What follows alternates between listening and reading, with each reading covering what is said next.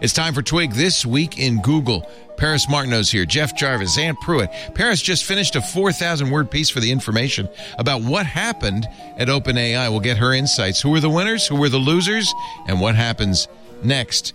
We'll also talk about Elon Musk's frivolous lawsuit against Media Matters and how how have they changed Google Maps and why? It's all coming up next on This Week in Google. Podcasts you love. From people you trust. This is Twit.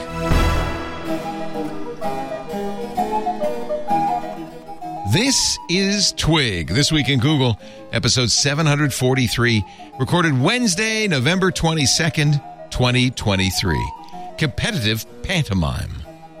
This week in Google is brought to you by Secure My Email. Secure My Email provides easy encryption for your current personal and business email addresses. Setup only takes minutes. Start your free account or enjoy a 30-day free trial of a premium plan. No payment info required. And there's a special offer for Twit listeners. Visit securemyemail.com slash twit and use the code TWIT at checkout. And by Discourse, the online home for your community. Discourse makes it easy to have meaningful conversations and collaborate anytime, anywhere. Visit discourse.org slash twit to get one month free on all self-serve plans. And by Vanta. Automate compliance and streamline security reviews with the leading trust management platform. Join 6,000 fast growing companies like Chili Piper, Patch, and Autodesk that use Vanta to manage risk and prove security in real time.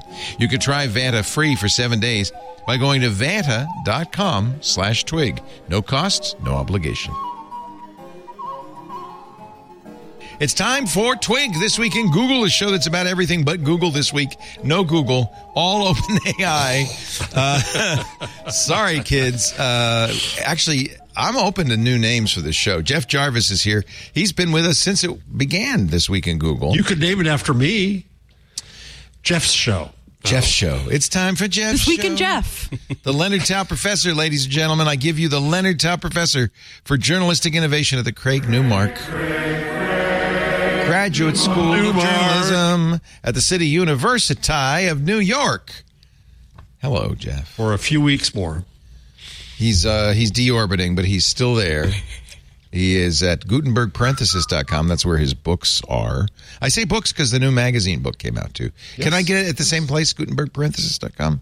Yes, you can. You got a discount there. 20% Oh, nice. off. All right. Hello, Jeff. It's short deal. It's short. Ant Pruitt is to my left. Mr. Pruitt, of course, the community manager and Club Twit, producer of many shows, a, f- a great photographer, great friend. Hello, Ant. Hello, sir. And you're Good to see you. wearing, I see you're wearing your special super sneakers, your Atoms, your MKBHD model. Can't fit it in. You know how I knew he was wearing those? His thigh is just too big to bend. earlier to Can't earlier fit it into the frame. this afternoon, just before the show began, he tripped over a mic wire, which is a real hazard around here. Mm-hmm.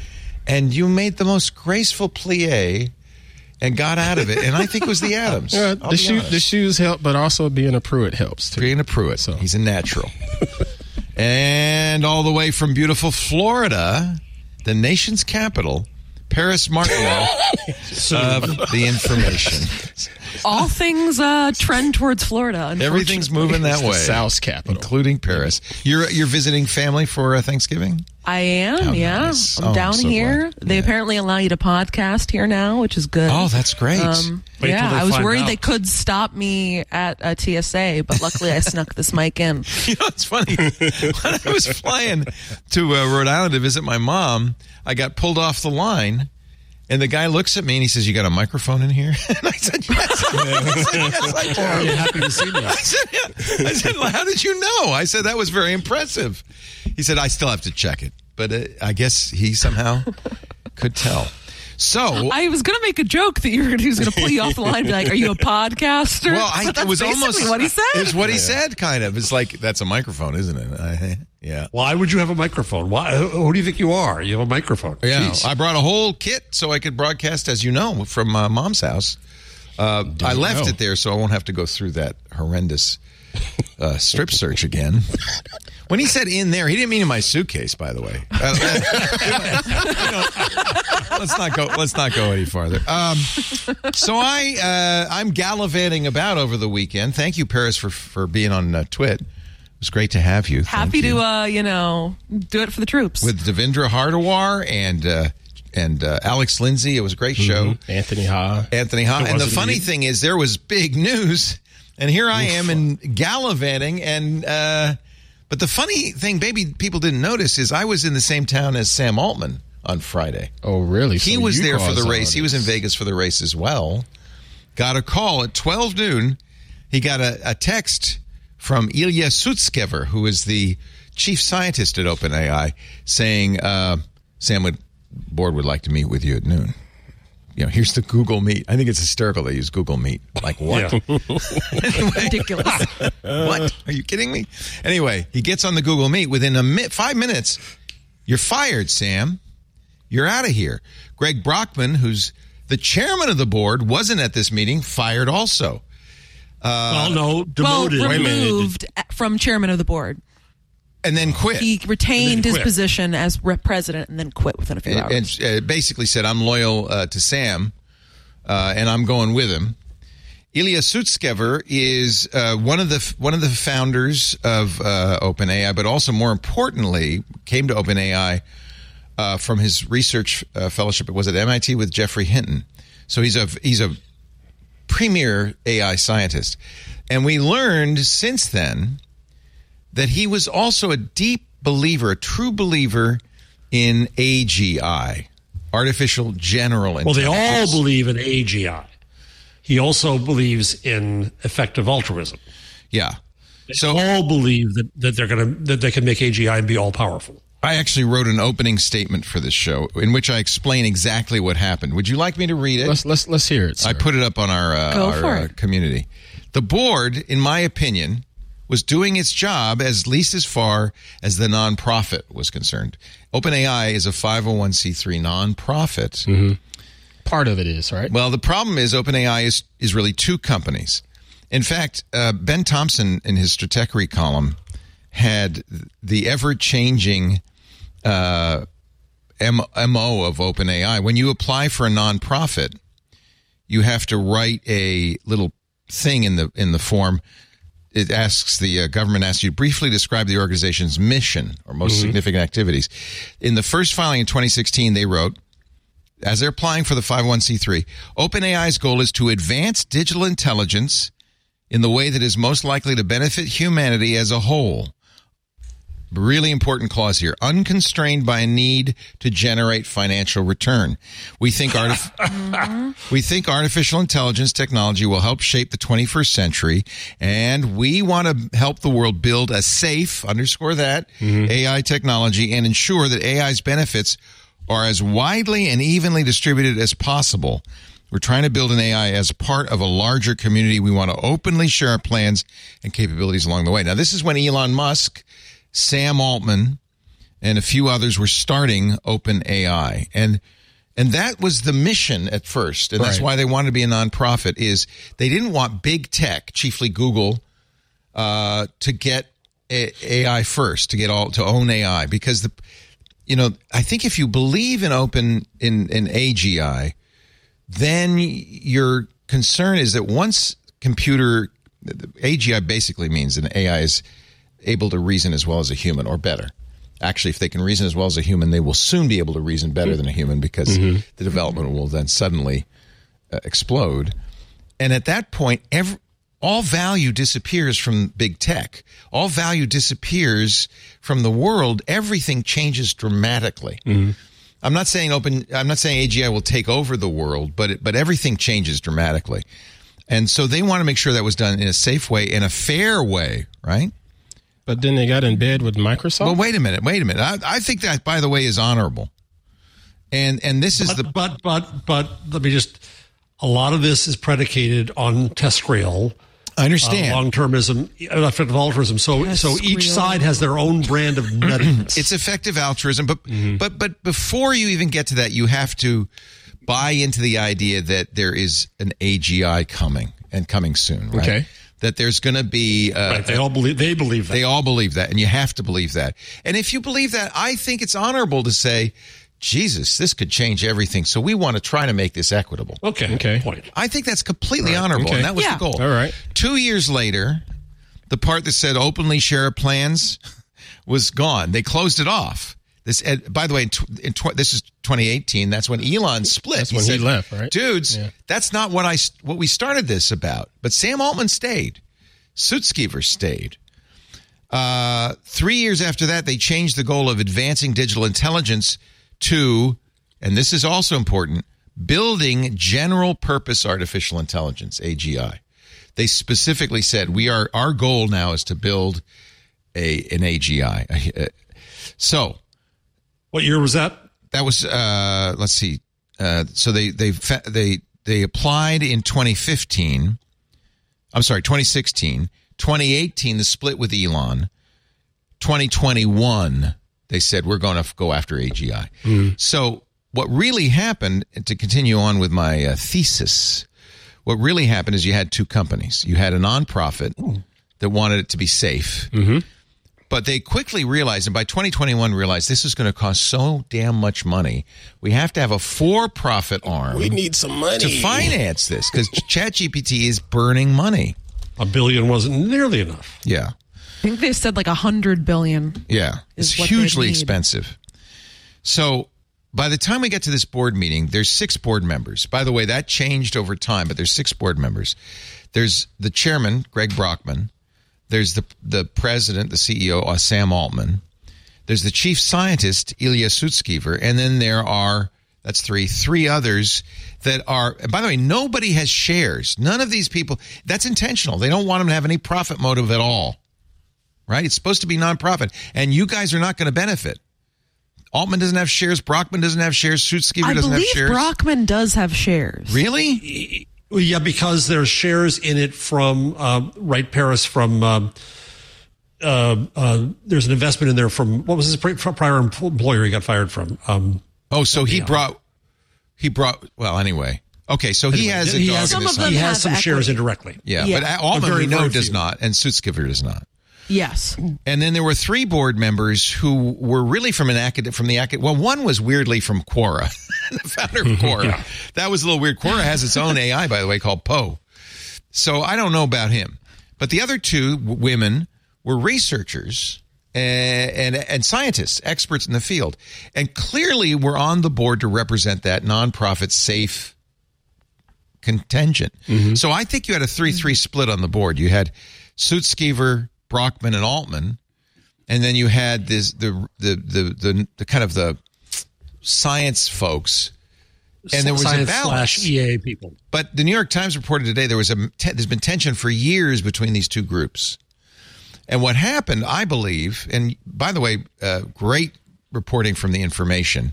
And I know that you're up on this, Paris. So throw in anything you have to say about this. But what I think happened was Ilya Sutskever, who was initially on the three with Altman and Brockman, changed sides. He's a chief scientist. He was. It was reported a year ago at the Christmas party, getting everybody to chant "Feel the AGI, feel the AGI." He's Yes. a true believer in artificial general intelligence Okay. he switched sides and i think what happened is he's an academic remember he's not a business person he got i think he got scared and said you know what?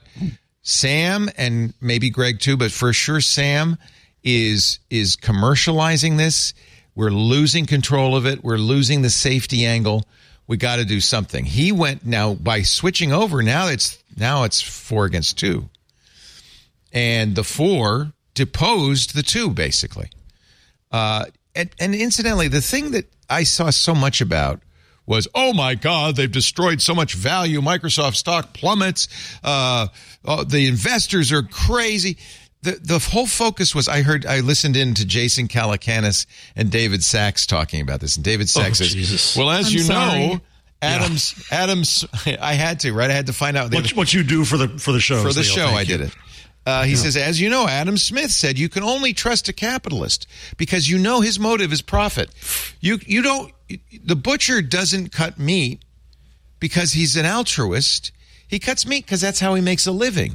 And you can trust him because he wouldn't make a living if he didn't do the job right and cheated you and all this stuff. The only way to trust a business is to have them be, have a for profit motive. And honestly, I think that's the group that was most upset by this because hmm. the board who- who really they didn't care that the stock market hadn't closed. They didn't care that they were going to lose the staff. They wanted to stop it in its tracks because it was going in an unsafe direction. They That's my any- opinion. They didn't have any skin in the game, though, right? The board. Yeah, but they sh- they shouldn't have mm-hmm. because their job that was structure. And mm-hmm. that's, that is the setup. that's the setup. They shouldn't have because they're there to protect us mm-hmm. Again. And if you believe in AGI, If you this is- believe. this is the big If thing if remember what sam altman's and by the way sam had other businesses including remember that orb that you do your iris in and that was really about a, a cryptocurrency called Oh, that was WorldCoin. him? yes that was a cryptocurrency oh. called worldcoin and the real purpose of worldcoin Oh, was man. universal basic income Yeah. because he believed agi was coming everybody was going to be out of work so we got to make sure we have universal basic income the hubris of these guys is just that's the TESCREAL awe group. inspiring. It is. There, he You also was going to the sovereign, this the Saudi sovereign fund. He was raising money with SunSun at SoftBank for a special AI device to be designed by Jony Ive. He had all these, but this is He by the also way. doing- He's also chip- invested in all well? of your pins, your rewind That's right. AI, your That's right. humane AI as well. And I mean, I think something that's important here is in the weeks leading up to th- when he got ousted, there was kind of a conflict in the board because one of the uh, three people kind of on the research side, as you described it, Helen Toner, one of the board members, had uh, co-authored this paper that kind of um, it was about AI safety. It was snot- it was kind of fully snotty. criticized yeah, yeah, it's criticized OpenAI Yeah. and basically said Anthropic and some of the competitors are doing it right and we're not. And Sam Altman really didn't like that. He started advocating behind the scenes for the other board members to vote her out. So maybe that was the inciting incident for Okay. uh, Sutskever switching. yeah. Natasha By the way, Leo- Mascarenhas, your colleague, has a gr- has the story uh, in the information, and, says Altman and you was know very Paris upset. has Paris has the TikTok of all of this brilliantly out just out before That's the from show. Sunday, right? No, no, but she has. Oh, you did No, another I one? wrote. Yeah, I wrote Yeah. something uh, that came out today that It's- is a uh, minute by minute kind of playthrough. Oh, what am I? uh, What am I talking for? Really? Let's just go to the TikTok. So it's line. uh, I moved it up. In fact, Let's It's, let's go to uh, Paris's explanation. line 69. sixty-nine. Um, how long is Brilliant it? TikTok, not How- TikTok like the platform. TikTok like we used to say in Oh. journalism, like a clock. Oh, I thought it was a TikTok. no, it's, It's not a not. TikTok. I was sorry, about to it's play not a an actual TikTok. TikTok. You have- it is no. It is a the four bullet thousand word article. You have the We big old journalism people. These are the articles Paris said TikTok. last week that you have a whole month to write. Obviously, you did not have a month to write this 4,000. No, I uh, luckily got to put that other thing uh, aside, and me and my colleague Julia Black uh, went Oh, into nice. overdrive mode starting on Oh, Monday. I'm going to shut up. Together, I had no This is brilliantly idea. done. I mean, yeah, it. Uh, like you said, this all kind of led to this breaking point where on Friday, uh, Sam was ousted, and then Greg Brockman, the president, followed, and then everything kind of uh, went to crap.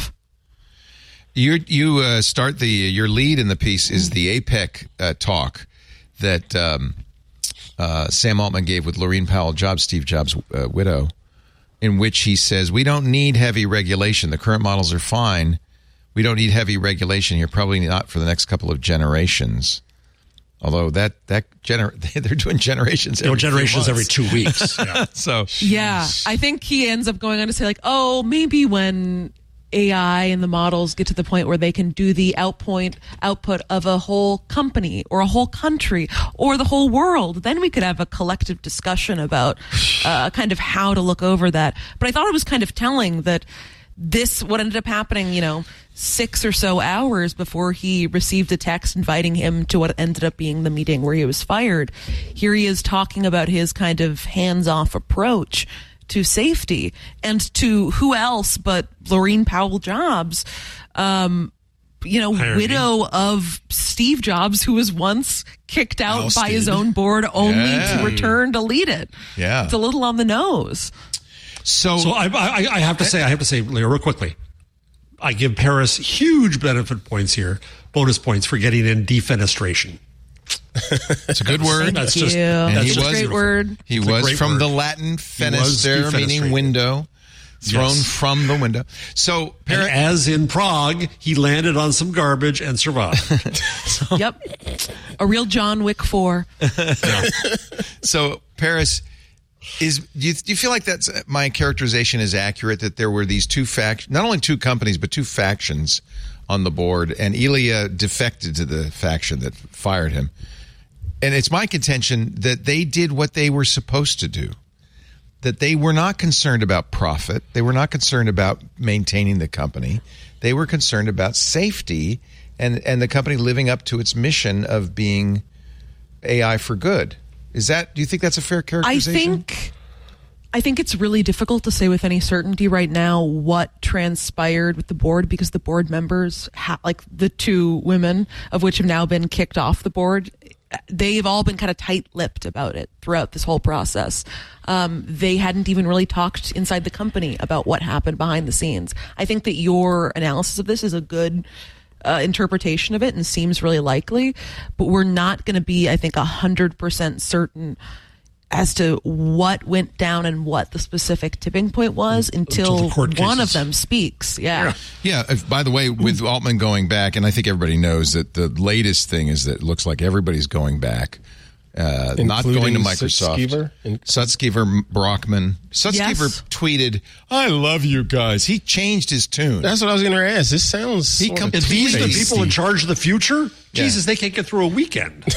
yeah. So uh, by I think like Sunday, Sutskever had totally flipped. It was I think like five fifteen or something in the morning, either like Sunday or Monday. He ends up tweeting out five fifteen in the morning, like w- West Coast time. Even tweets out like, "I'm so sorry, I made a mistake. Actually, Sam is great. Yeah, who got he needs to to, be back at the company. Who got to I him? apparently who got to him is Brockman, the president and former. Uh, uh, executive chairman of the board, his Mm-hmm. wife, Wife. made an emotional plea to him in the headquarters of OpenAI and cried, begging him to not turn on Sam. And that's what did it. oh, that's really My favorite thing about your story, Paris, is obviously, I, and I can't imagine that Jessica thought that we were going to have reporters out stooping people as New York Daily News people do, mafia people, right? And so there's obviously reporters from the information at all these locations counting pizza boxes coming out and things going in. And it's just amazing to watch the drama unfold. Yeah, we uh, have had a Slack channel, obviously, as we're you know doing all the reporting and stuff for this, and it's been really, it was really incredible. One, to just watch all of my colleagues do this like great reporting, but two, I mean, I think on what it was like Saturday or maybe Friday, someone messaged the group like, "Oh, I'm hearing there's people gathering outside of Sam Altman's place," and one of the reporters is like, "I live 0.3 miles away," and everyone's like, "Go, go!" And it was raining. She's like, "I don't have an umbrella," but she just Breaking ran news. there and was outside until like midnight when someone came to relieve her.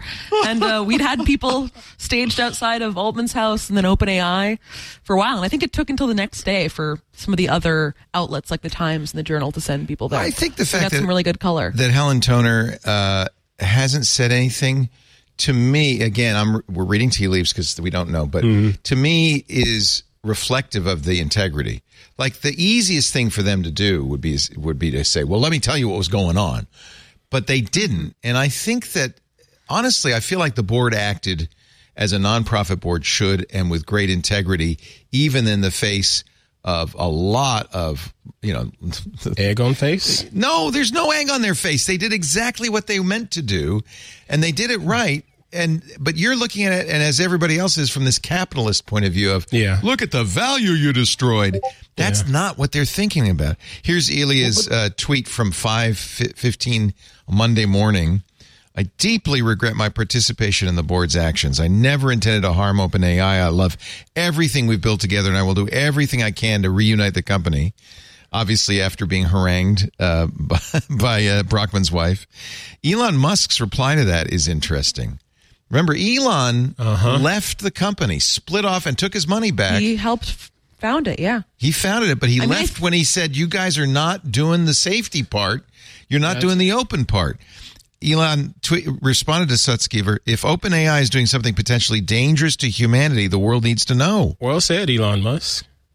I will say this is the Well only said. time I will have to hand it to Elon Musk, but I do think he gets at a point here which is important, which is if your interpretation of this is correct, uh, Leo, which I think it's possible it is, why didn't the board communicate their position in any way To, to the outside anyone? world, you mean? I mean, To I the think outside world this had been or going to on senior leaders Well, or anyone? I think all year there's been this fight going on. I think there's a lot of evidence that that tension and fight that they had, in fact, communicated all this. Okay. Well, no, I mean, but the issue is they had this uh, all hands meeting at like 2 p.m. Friday after uh, they'd announced that Altman was out.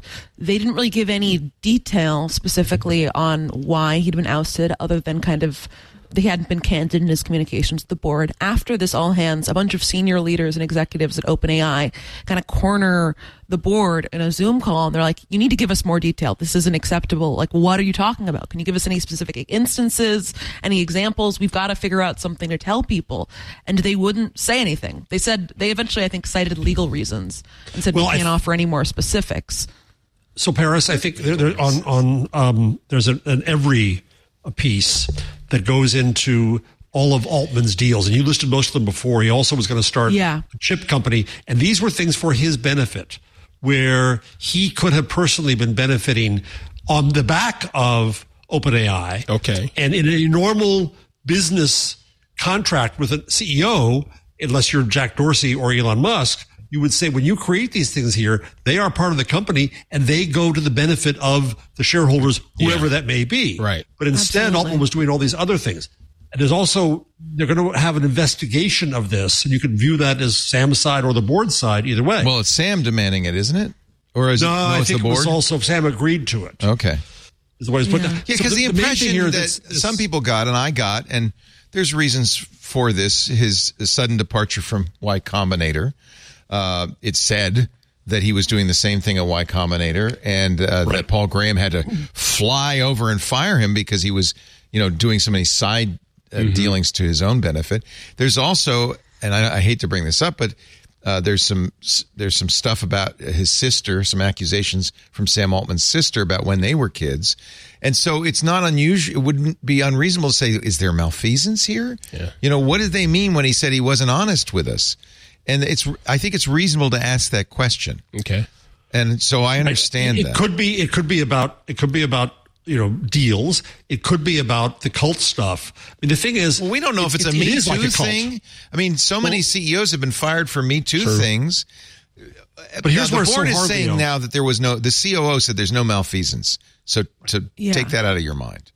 what, what's so hard here, Leo, is that it's it's it's it's like a religion because you have to buy the punchline to buy the joke. I think so. Yes. If you really believe that AGI can exist, and I think that is pure BS, number one, I don't think it's going to exist, then you go to the next phase, which is you believe AGI could destroy humankind, which I also think is BS, which means C, if you are, uh, we talked about this on AI Inside, if you really think this is a danger, then the really crazies, uh, what's his name, Eli- Eliezer um, Yudkowsky, who wrote in Time magazine, thinks that you should have thermonuclear war to destroy the machines because it's that dangerous. Well, so you got a crazy somebody has watched The uh, Terminator hero sandwich here. many Yeah, you, you're going real wacky. So to say that the board, to say that either side is right, you've got to buy into their worldview, and their worldview is wacky. Well, let me And- then let me uh, since I argued this is in, such a mess. I argued in empathy with the board. Let me argue in empathy with Sam Altman. Sam Altman gets the bills and sees how expensive this is. Yep. Yeah. And says this isn't a nonprofit. It can't be a nonprofit if we want to achieve our goal. we need to do a deal with Microsoft because we got to get this Azure credits. Started with a billion, went to another uh, 12 billion uh, in Azure credits. Now suddenly Microsoft has a big stake. Did your reporting uh, talk about Satya Nadella's reaction to this, Paris? Well, I mean, Satya, much like everyone else, only found out five or ten minutes before the news went public. I think it's really interesting it uh, seems from a lot of the reporting my colleagues uh, have done over the weekend, and this is in the story as well, that Satya Nadella was really personally involved in advocating for Sam Altman's return as CEO. Yeah. He uh, has a very close personal relationship with Altman, and he was kind of acting as the go between for a lot of the other investors. Uh, like Khosla, uh, Sequoia, um, and others, they were talking to Microsoft and being like, Microsoft, or Satya in this case specifically, put pressure on the board to get Altman back. So I guess And- that job yeah. offer was never official from Nadella to all. Was- I mean, it was official, and then he immediately went on, I think, CNBC or something. it seemed like it came out like a press release, like he was hired. He did you this know? great media tour, sudden media tour Yeah. with Emily Chang on uh, Bloomberg, and then and or CNBC, and then CN, and then Bloomberg, and then Kara Swisher, and said essentially the same thing on all three. I just love Sam Altman. I just Yeah. love OpenAI, and we just want to work this out. And it, I think your story said Paris that he said outright, "I'll be fine either way, Yep. as long as Sam." He- because he he, owns it back, 49 basically. he owns 49 or Microsoft, owns 49% does, yeah. of OpenAI um, interestingly and I wonder if they'll have a new charter and maybe we'll stop being a 501c3 because one of the stipulations is if they achieve OpenAI uh, AGI rather no one gets a share. Microsoft doesn't get it if they get AGI Yeah, I mean, I think something that's worth, I guess, breaking down a little bit for the listeners is like the structure of it is OpenAI is a nonprofit. There's this for-profit entity inside of it, and uh, profits are capped for investors. I'm forgetting the exact structure of it, but during this period where they don't have AGI, uh, the investors and people like Microsoft can get profit based on OpenAI's like earnings. But once you hit AGI, it all goes away. yeah they make a billion dollars a year now but their burn rate I'm sure is much more than that Oh, it's got to be crazy. Um, It's it's it's moderated by the fact that Microsoft gave them a lot of the thirteen billion dollars is is is Azure credits. It's in kind. and it's by the way a big win for Microsoft because as far as we can tell, and we were talking about this on Windows Weekly, before Microsoft came in with that billion dollars, they were not using Azure.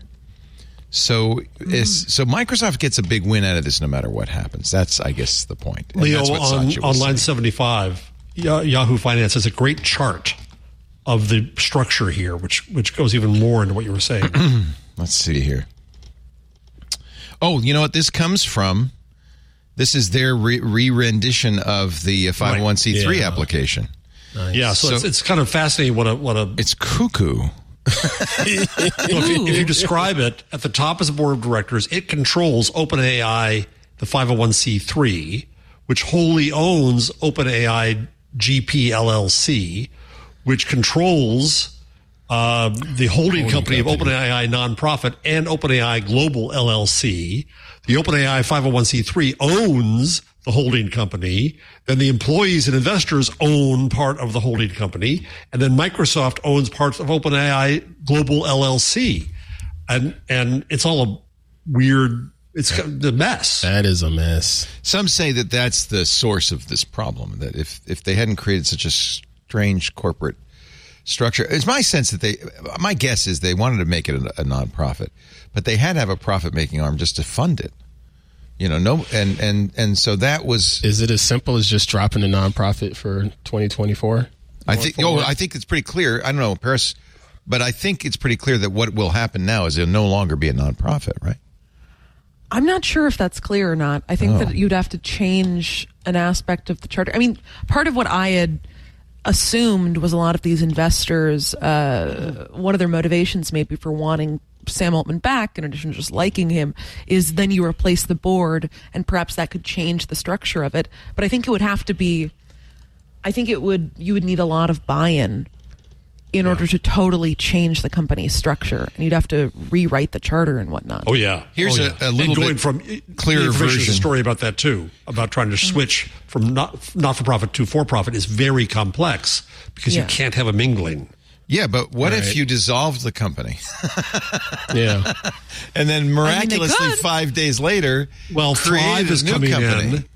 Thrive is coming in and is going to be doing an eighty-six billion dollar valuation buying employees' stock. Thrive is one yeah, of the and, biggest and big that investors. is a And that is a thing that a lot of employees were really worried about. And I bet is part of the reason why so many ended up signing into this open letter uh, over the weekend. Almost every OpenAI employee signed this letter saying, we'll quit if Altman isn't reinstated. Here's the thing that part of it me. was that they thought this share, uh, secondary share sale, a tender offer wouldn't go through. They wanted the money. Right. But this Right. is what Yeah. puzzles Yeah. me because if okay, say you're a hot shot open uh, hot shot AI researcher, you can write your own ticket with a lot of different companies. I mean, Mm-hmm. you can make more than a million dollars a year with any number of companies. You go to OpenAI, it seems to me you go to OpenAI maybe even with the promise of less money because you believe in this mission. No, you're getting. I think the average, uh, what was the average software engineer at OpenAI is getting a million dollars a year. They're making good money. And they believe in Yeah. the mission. Mm-hmm. Yeah, And so there's that's what's puzzling to me. So And like equity. so they could go to They can cash out Microsoft. now. Yeah. Okay. But at the Yeah, same they're time not. They're not angels, Leo. They're- They're, not. Angels. okay, they, so they're- they have no halos over their heads. Okay. So they they they they're there because of the money, They're not geeks. not because they believe I in mean, the I'd say probably both. Yeah, There can be both. they're also cultists. They could make that kind of money probably anywhere, right? But Not they a- chose open Not a million. Not a million Oh yeah. annually. Really? Oh yeah. That's what's amazing. Damn. I don't know. I mean, Elon was I know someone. to the remember he started 42 his own AI company uh, he was offering uh, I think stock and uh, salary worth 11 million a year. As I remember. So oh yeah, there's good money If you this. believe in Elon's stock, but yeah, Yeah, well, yeah, so far so good on Elon stock. By the way, uh, there's good money Well- in this, and so I think that these people are they are at a OpenAI because they believe in the mission. But maybe I'm wrong. I don't know. I don't know. Here's the other thing, Leo. There's no definition of AGI. I was at this conference in San Francisco last week, a World Economic Forum AI governance summit, and Gary Marcus was there, and he talked about how he tried to get um, Elon to agree to a long bet on AGI. Elon has said we'll get to AGI in 2029. And Gary Marcus said, okay, I'll bet you $100,000, but let's define it. And of course, Elon wouldn't do it. And the definition was that it can do this and this and this. It's, this has been public. Um, there's zero definition to this. Zero. It's it's not so much there's no definition. There's just no test. It's That's like the same thing. Yeah. Yeah. Well, we know You uh, don't know. You don't know when you're there. AGI would be something that could reason as well as a human. I mean, that's a simple way to put it. Uh, but how do you know? how do you Yeah. te- how do you test that? Uh, it's easy to define, hard to find, hard to prove. And and honestly, I think I've changed my tune a little bit on the idea of AGI because I've changed the definition in my mind. It doesn't have to be a machine that understands what it's doing. It doesn't have to understand context. It certainly doesn't have to be conscious. It merely has to be able to reason as well as a human. That seems to me a little bit easier to do, and I think we're a lot closer than we think, personally. Uh, Is it a conscious entity? No. That's the mistake I think some people make. Now, if the people here's the here's the thing that puzzles me. If the people who are directly working on this, who know much better than you and I how this works, are believers, then maybe we are closer. I mean, wouldn't they be the ones with They withstanding? also believe in this other. They believe in EA and transhumanism and long termism and 10 to the 58th human beings. And this is why everybody should watch the interview that, that Jason and I did with Émile Torres about tran- Tres- TESCREAL on AI Inside because it's a great interview and it really puts a context to all of this to say, whoa, eugenics that's what these guys think. I think though you're that okay. So that's that's philosophical. AGI, Yeah. from their point of view, doesn't have to be philosophical. It just is a thing. Is this a can this mm. reason like a human? That's So not. I- I'll also say though, the WeWork employees believed that their company would be the end of everything. That their company point. would be We Life. Good Point. Just because employees of a particular company believe that their mission is absolutely going True. to come to fruition doesn't mean much of anything. and they and they believed in Adam Neumann. Yeah, well, uh, but that's the cult of personality. Clearly, Sam Altman has that going for him. right? Oh, clearly to Yeah. a level that we haven't seen before. I think that that is something. The huge takeaway from this is that uh, Sam Altman really has it. All right, I want to take a break. When we come back, Um, let's can- talk can about can I- the new can I structure. do one more thing? Okay. One more thing. If you go to, um, I just put it in the um, Discord. uh, Gary Marcus's bet because I'm just curious to hear your reaction. If you if you scroll down there to the bullets, this is what Gary Marcus was saying, and Gary Marcus is a really I think sane voice around AI and knows his stuff. Um, he's saying 20. This is his bet with he was trying to get with Elon. Uh, and arguing that in 2029, AI will not be able to watch a movie and tell you accurately what is going on. This is comprehension. You do need comprehension to reason. So I disagree with you there. It's not Yeah. just about Turing test. Two, AI will not be able to read a novel and reliably answer questions about plot, character, Wait a minute. motivations. It can do all those things right now. What are you talking No, about? not reliably, reliably, Leo. Can't. Three, because that's the whole thing. This hallucinations, which they like to call confabulations now. I learned it in San Francisco. Con what Um, confabulations. Confabulations. There is no sense of truth, fact, belief, anything in AI. It is a, it is still just a word prediction machine. We're blowing in way too much here because, as uh, Emily Bender says, we are the ones who are imputing meaning in what we see. The machine has no meaning in it. We're the ones who want to believe it. Uh, three, AI will not be able to work as a competent cook in an arbitrary kitchen. Four, AI will not be able to reliably construct bug-free code of more than 10,000 lines. And five, AI will not be able to take arbitrary proofs from the mathematical literature written in natural language and convert them into symbolic form. So that was what Gary was suggesting as a test of saying, okay, It's a crappy it's what test. you asked for. I just asked I think so too, ChatGPT 4 to what's the plot of the Caine mutiny? Okay, It- it- plot well, different than conflicts Yes. and motivation. Hold on. Now- hold now on. ask the motive Please, of- hold on. It then says the novel explores themes of authority, duty, mental health, and the moral complexity of military life. Lieutenant Barney Greenwald faces the moral dilemma of defending the mutineers by exposing Queeg's mental state, despite Greenwald's personal belief Which in the necessity. It comes out of necessity. 100 reviews. That's not analysis. Yeah, that's the thing. Yeah, sorry about So you're saying it should just uh, if so the test would be sit down and watch this movie. I don't know how you do that, but okay. Right. And then tell me that. Um, I want an AI to sit down and watch Nicolas Cage's movie Face Off and tell me the conflict and motivation between Nick Cage and John Travolta and not get them mixed up even once. Then I will believe in true AI. I'm with Paris. That's Paris. the Paris test. I'm with That is Paris. the Paris test, and it's going I, to be difficult. I honestly think that you're you're you're setting up a straw man because what it No, just are. did based on whatever inputs it had was good and accurate. And the point is, if you walk up to a terminal and you ask it a question like that, and it gives you an answer that is human reasoning quality. Does it matter whether it watched the movie or not? It doesn't matter. You're, because it's not reasoning, It's Leo. not no, no, reasoning. you're Pulling setting. It doesn't have to associated it. reason. That's your straw Yeah, man. it does. I do think had it an has AGI, to. read- I thought- intelligence. That sounds like fetching more so than reasoning. Yes, yes. You thank you, I mean? Well said. Uh, Like, I I, once asked Ray Kurzweil the- about this, and he said, "If you can't tell the difference, what does it matter?" Okay, but I think the difference right now in what you two are talking about is that response that you just got, Leo, is being generated from other people's reviews Yeah. and summaries of Right. the movie.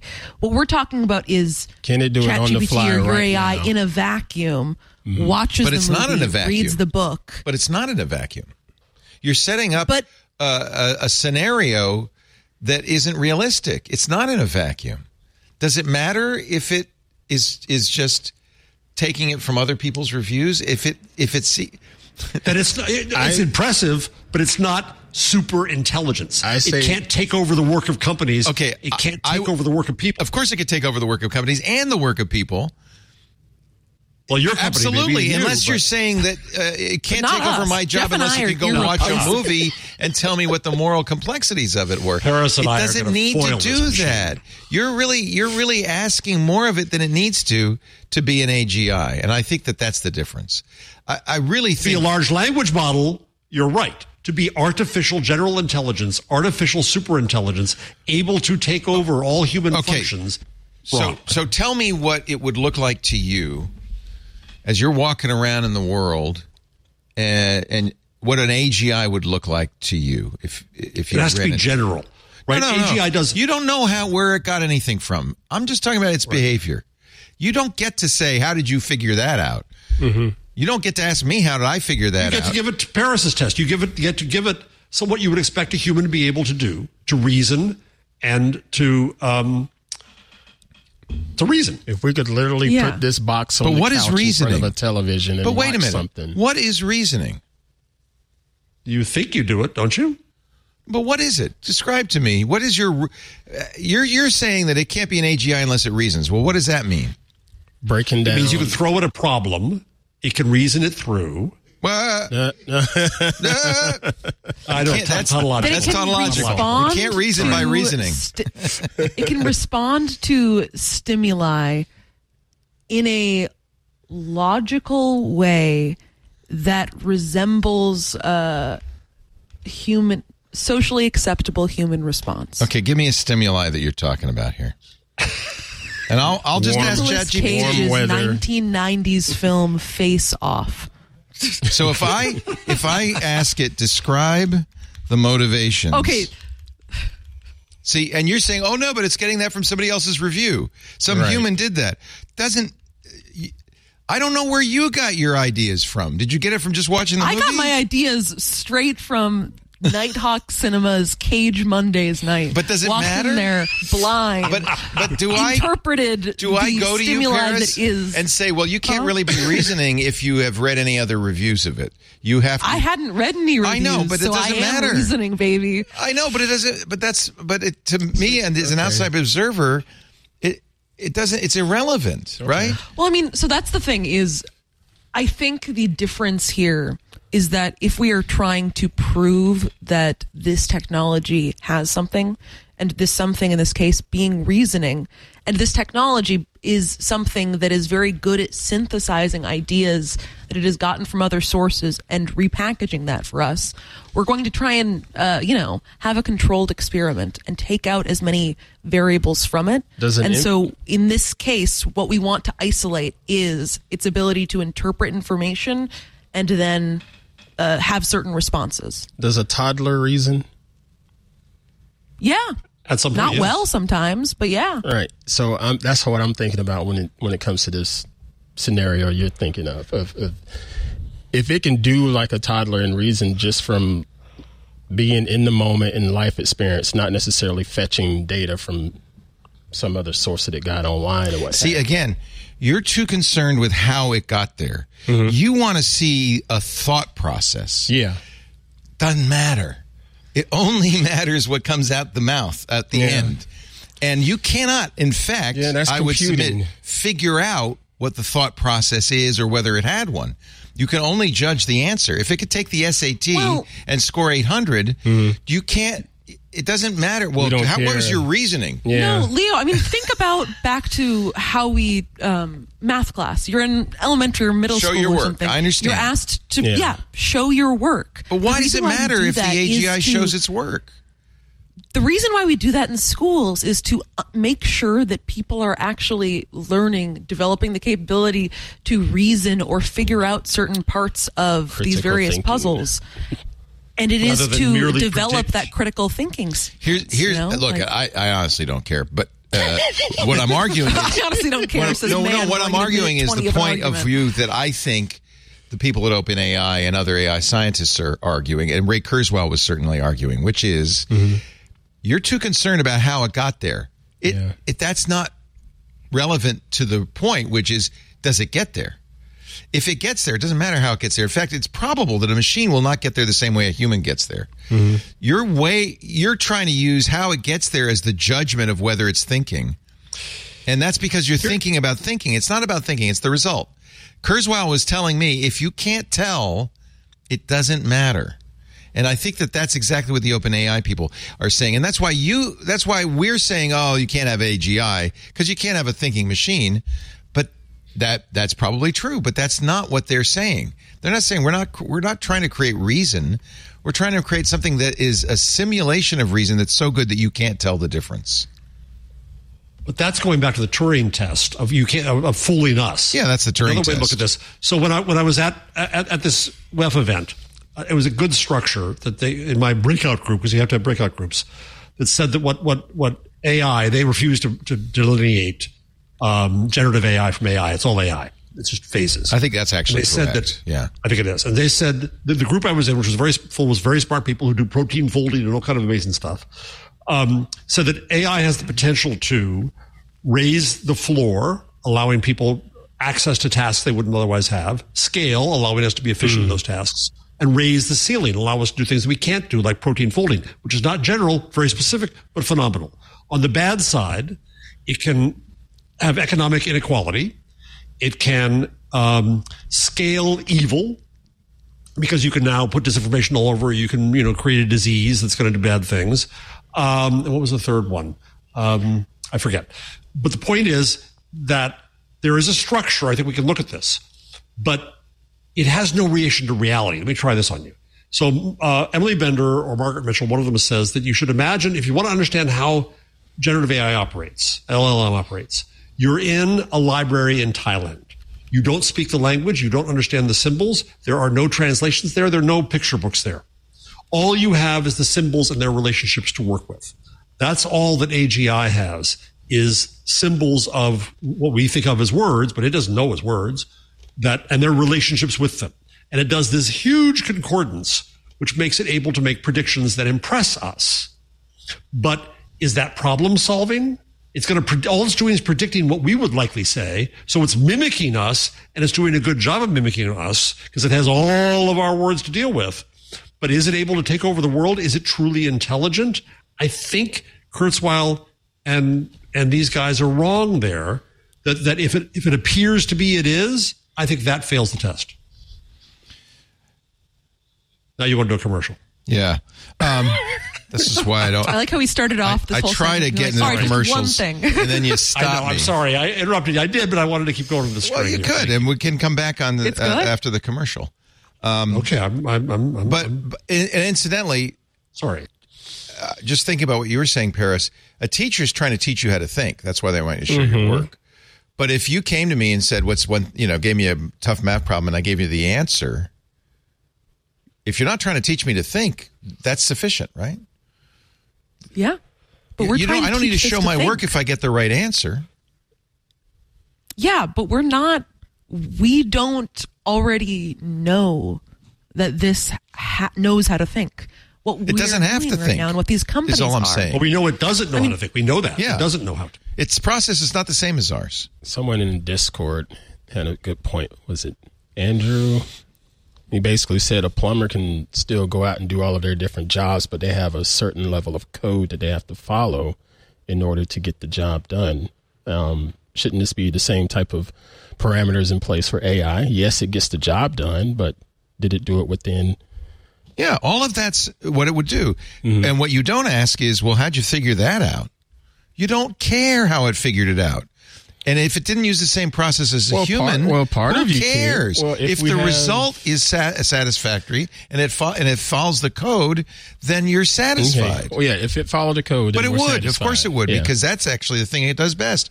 You, I don't. I think we're too stuck on pro, how it gets there, and I don't think it matters how it gets there. Is mm-hmm. what I'm Well, saying. I, I still think it's. I'm going to go back to old Leo, and I think this is going to be proven to be a parlor trick that is unreliable for so many tasks we put it to. He called you old. New cultish. He didn't mean old said- that way. He meant previous. The previous Leo. Previous Let's say Leo. previous Okay, I Leo. am saying it is pretty interesting that this is happening right before you're going to go. You're going to go on your week long silent meditation. it feels like you are kind of slow fading into a cult a little bit here. And Yeah, I'm thinking, Ferris. uh, you know, honestly, I don't know. I look, I don't pretend to understand or know the answer to this at all. I'm actually just arguing the various sides of it. Yeah. And and I think that it's not unreasonable to say, who cares what its process is, or if it understands context, or if it can think. If it comes up with a, if you ask me what's a billion times three seven five nine four, and I say the right answer, it doesn't matter if I can show my work. That's only if you're trying to teach somebody to think. Uh, All all we care about with the AI is does it come up with the right answer, right? We don't I care mean, if the all plumbing. we care about it, yes, but the people who are making the AI are trying to teach it how to think in this. Oh That no, is what that's the. job Oh, by is. the way, that's really important, and that's why the people who do this have a different opinion on it. They're not trying to teach it to think. They're they're very clear. They're not trying to duplicate human process at all. They're trying to teach it to have outputs, and it does matter how it gets to those outputs. Is it reliable, and it's not going to be reliable. It is not going to be reliable. Chamber B, if if he comes back in a week and asks you to start building the bomb shelter, will you let us know? If he comes back and just walks into the studio with a, a case full of dance clothes and makes all of you guys wear it, let us know. I, oh. I'm just saying, it, it, a lot of this is definitions. It's not. Yes. It's how you Yes. define all of this. And Yes. um, Define intelligence. I think we are. Yeah, I think is crucial. The problem is we don't really have good definitions for thinking, No, we don't. or That's intelligence, or reasoning, or any of that stuff. So uh, you have to be kind of outcome focused.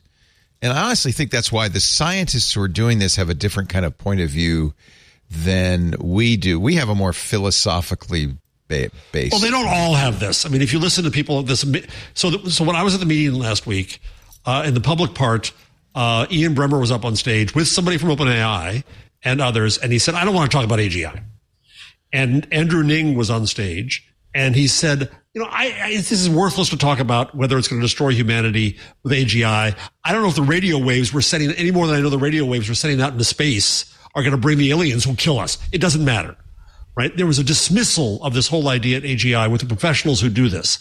This idea of AGI is itself a small but powerful and rich cult that some parts of the technology world are mocking and dismissing. So I don't think we should assume that they're all into AGI. There's a lot of nutty people here. I think nutty is doesn't matter. I think it Oh, does matter. They have their, their matters they very their finger on much. the button to destroy mankind. It very it matters very much if sending radio waves brings down an alien invasion matters very much. We may not Oh, know. what if the aliens are cool? Yeah, they could be cool. We don't know what the outcome will be, but we didn't know what the outcome would be when they started research on the atomic bomb.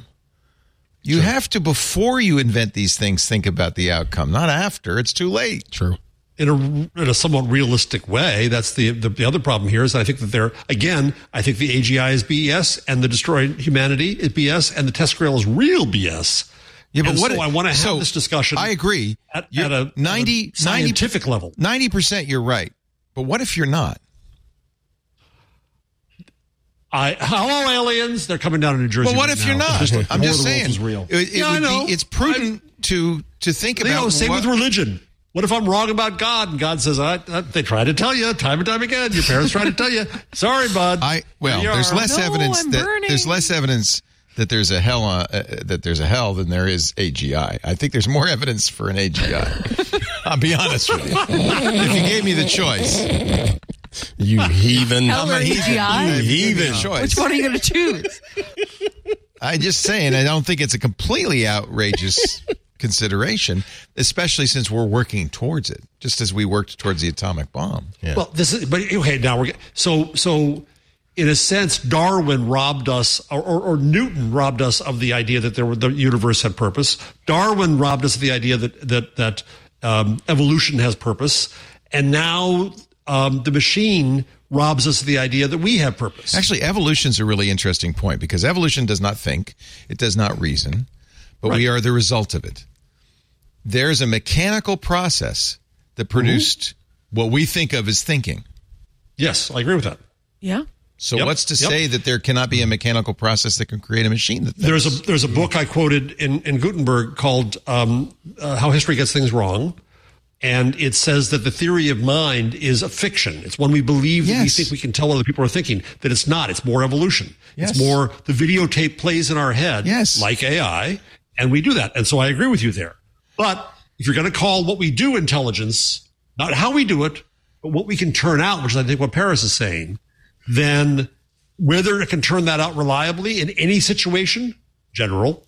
Well, you're not reliable in any than us, situation. Wait That's a what minute. AGI means. That's a standard That's that's, pretty AGI high. means. Jeff is incredibly reliable. That's exactly what AGI in all situations. It could take over the work of every company. No, it doesn't That's have to say. be reliable. You're not reliable. Steve Jobs is Hey, not reliable. hey. Sam Altman is not reliable. That's a very high standard. If that's your standard, Yeah, you're right. We're never going to have AGI.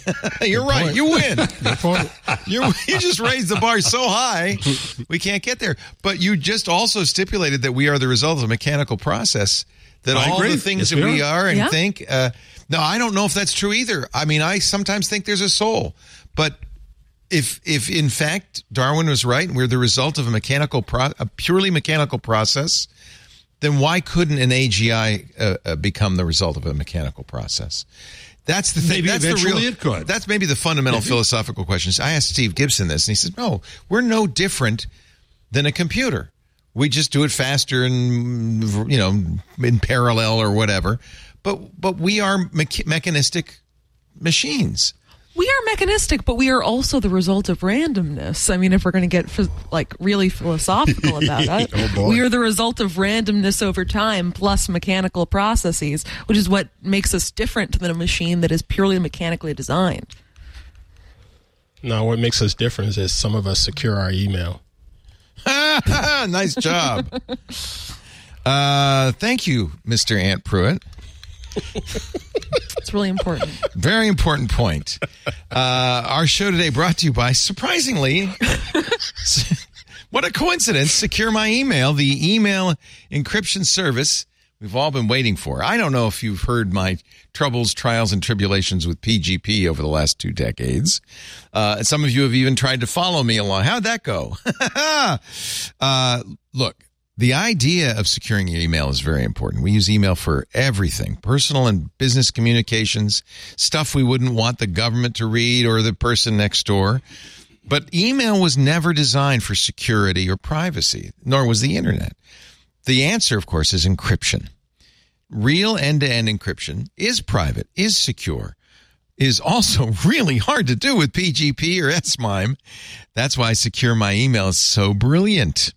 It solves the problem using technologies like OpenPGP and the Cha-Cha 20 Cipher Suite to encrypt your email, but without a lot of effort on your part. You don't have to exchange keys ahead of time. By the way, that's how Proton Mail works, right? You have to, you know, you you have to tell the other person out of band what the password is so that they can read the encrypted email. That's not how Secure My Email works. It works on Macs, Windows, Android, and iOS.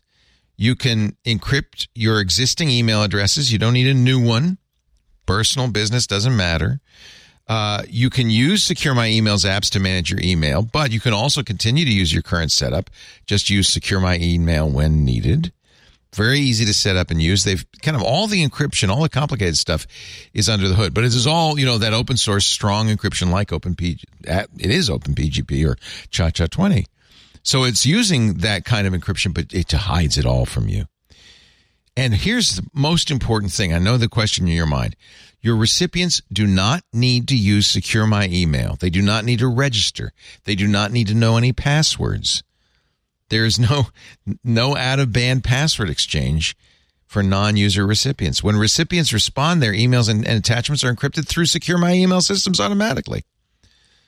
Now, Secure My Email has a free forever plan for a single address from Gmail, Yahoo, Microsoft, and more. So if you just want to try it out, it's free forever. Go at it with your address. If you decide you want more addresses, you can have up to eight email addresses, business or personal, per user for just $3.99 a month or $29.99 a year. Less than 30 bucks a year per user. Uh, you get instant download and activation. If for the free one, you don't have to give them any payment information. There's no registration. You know, they don't call you or anything. It's very simple. It's will at least try this because I've been telling you about PGP forever. Finally, there's a way to do it that's easy that doesn't involve a whole bunch of complicated command line instructions. Start your free account or enjoy a 30 day free trial of the premium plan. No payment info required for that either. They have a special offer for Twit listeners too, but you'll have to go to securemyemail.com slash twit to find out what it is. The offer code twit is required at checkout for this deal. Securemyemail.com slash twit. Go to that site, sign up, use the code twit, and you'll see what a great discount they've got for you. This is this is something we needed. Securemyemail.com slash twit. Offer code twit. Uh, okay, up to you guys. We can continue to talk about this. I guess before we I want to know on, one thing. yeah, What's Sam Altman's $27 million house like? I don't know. Have you been inside it? Has anybody been inside it? You, Uh, your, your colleague, the information your colleague lives 0.3 miles away. Your colleague must be Yeah, doing all right. apparently, um, Somebody's unlike the surrounding buildings, which are bay windowed Victorians painted in bright colors, his uh, $27 million mansion is like starkly modern and tucked away behind a maze of plants and trees. Oh, you can't see it. and it's got a big uh, gate where an Uber and uh, not an Uber, an Amazon delivery driver chucked a package. I thought I thought you were going to say he had his own personal Amazon delivery driver. No, I mean that would make sense, but no. so, um, what neighborhood of San Francisco? Russian Hill. Oh, that's Yeah. a nice. You know what? That's where I would live. That's a nice. It's not too fancy. It's not. It's not Pacific Heights Not where Pacific the billionaires Heights. live. Right. It's kind of artsy, nice. You want a picture? We got a picture in the Discord. Look at that. How did how did they get this picture? Is this made up or is this real? That's that's that's his house. That's I've made seen, up. Okay. Oh no, no, I've that's seen different that on- Altman. That's different Altman. That's a different Altman. I've It's seen different that Altman. on television. This house I would never in guess it San was a tech Francisco, twenty seven million for sure. That's forty million. That one's forty million. yeah, I was going to say this is a, Different Altman. it's a different Yeah, it's Altman. Altman Brothers. I was looking this up. Oh, the Altman ah. brothers. Yeah, I've seen I've seen that on on a television show. It's pretty nice. Not the Allman Brothers, the Altman Brothers. Altman they own uh, furniture stores. Um, huh. All right. Sorry, Leo. Go ahead. Uh, so let's just say where what's the state of play right now? There's a new board. Uh, interestingly, they got rid of all the women because that was the problem. Those women won't stop talking. Am I right? Yap, yap, They yap. got rid of the. There were two women on the six-person board, uh, which is, according to my careful calculations, don't ask me to show my work, thirty-three percent. Uh, but there is now zero percent. Not to mention the fact they replaced him, placed them with Larry Summers, who uh, is former Secretary of Treasury, but maybe better or more, shall I say, infamous as president of Harvard, when he said that women don't have the brains Oh boy. to pursue STEM. Um, yep. oh, well, I mean, he'd know. Yeah. Uh, uh, So, just let that. Harris, did, did we hear anything about them expanding the board, or is this the board? Um, no, the board I believe is three people. I'm forgetting the name of one of them is someone who was previously on the board. Uh, D'Angelo, I believe. Is It's the last Quora name. guy. Quora guy plus- stayed. Quora guy, Larry plus Larry Summers. Summers, plus Larry Bret Summers. Taylor. Bret Taylor. Now- who's, a, who's a nice guy. We've talked like about that. Bret Taylor before. He comes up a lot on this show for some reason. We could do this week in Bet Bret Taylor if you're looking. for Bret a Taylor's rename. story is Don't- great. I feel like he might even be listening. So nice job, Bret. Bret. 43 Yeah. years old. His history is fascinating.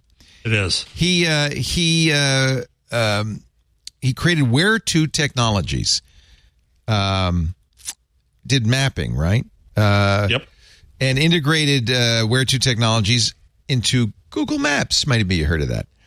Uh, later, CTO at Facebook, chairman of Twitter's board of directors prior to the acquisition by Elon Musk. In fact, the reason we were talking about him one year ago is because he's the guy who forced Elon Musk to buy Twitter. Nice Right. job. Uh, then Money. his other company got bought by Salesforce, so he became the co-CEO of Salesforce alongside Marc Benioff. He was one of the founders of FriendFeed, which we loved.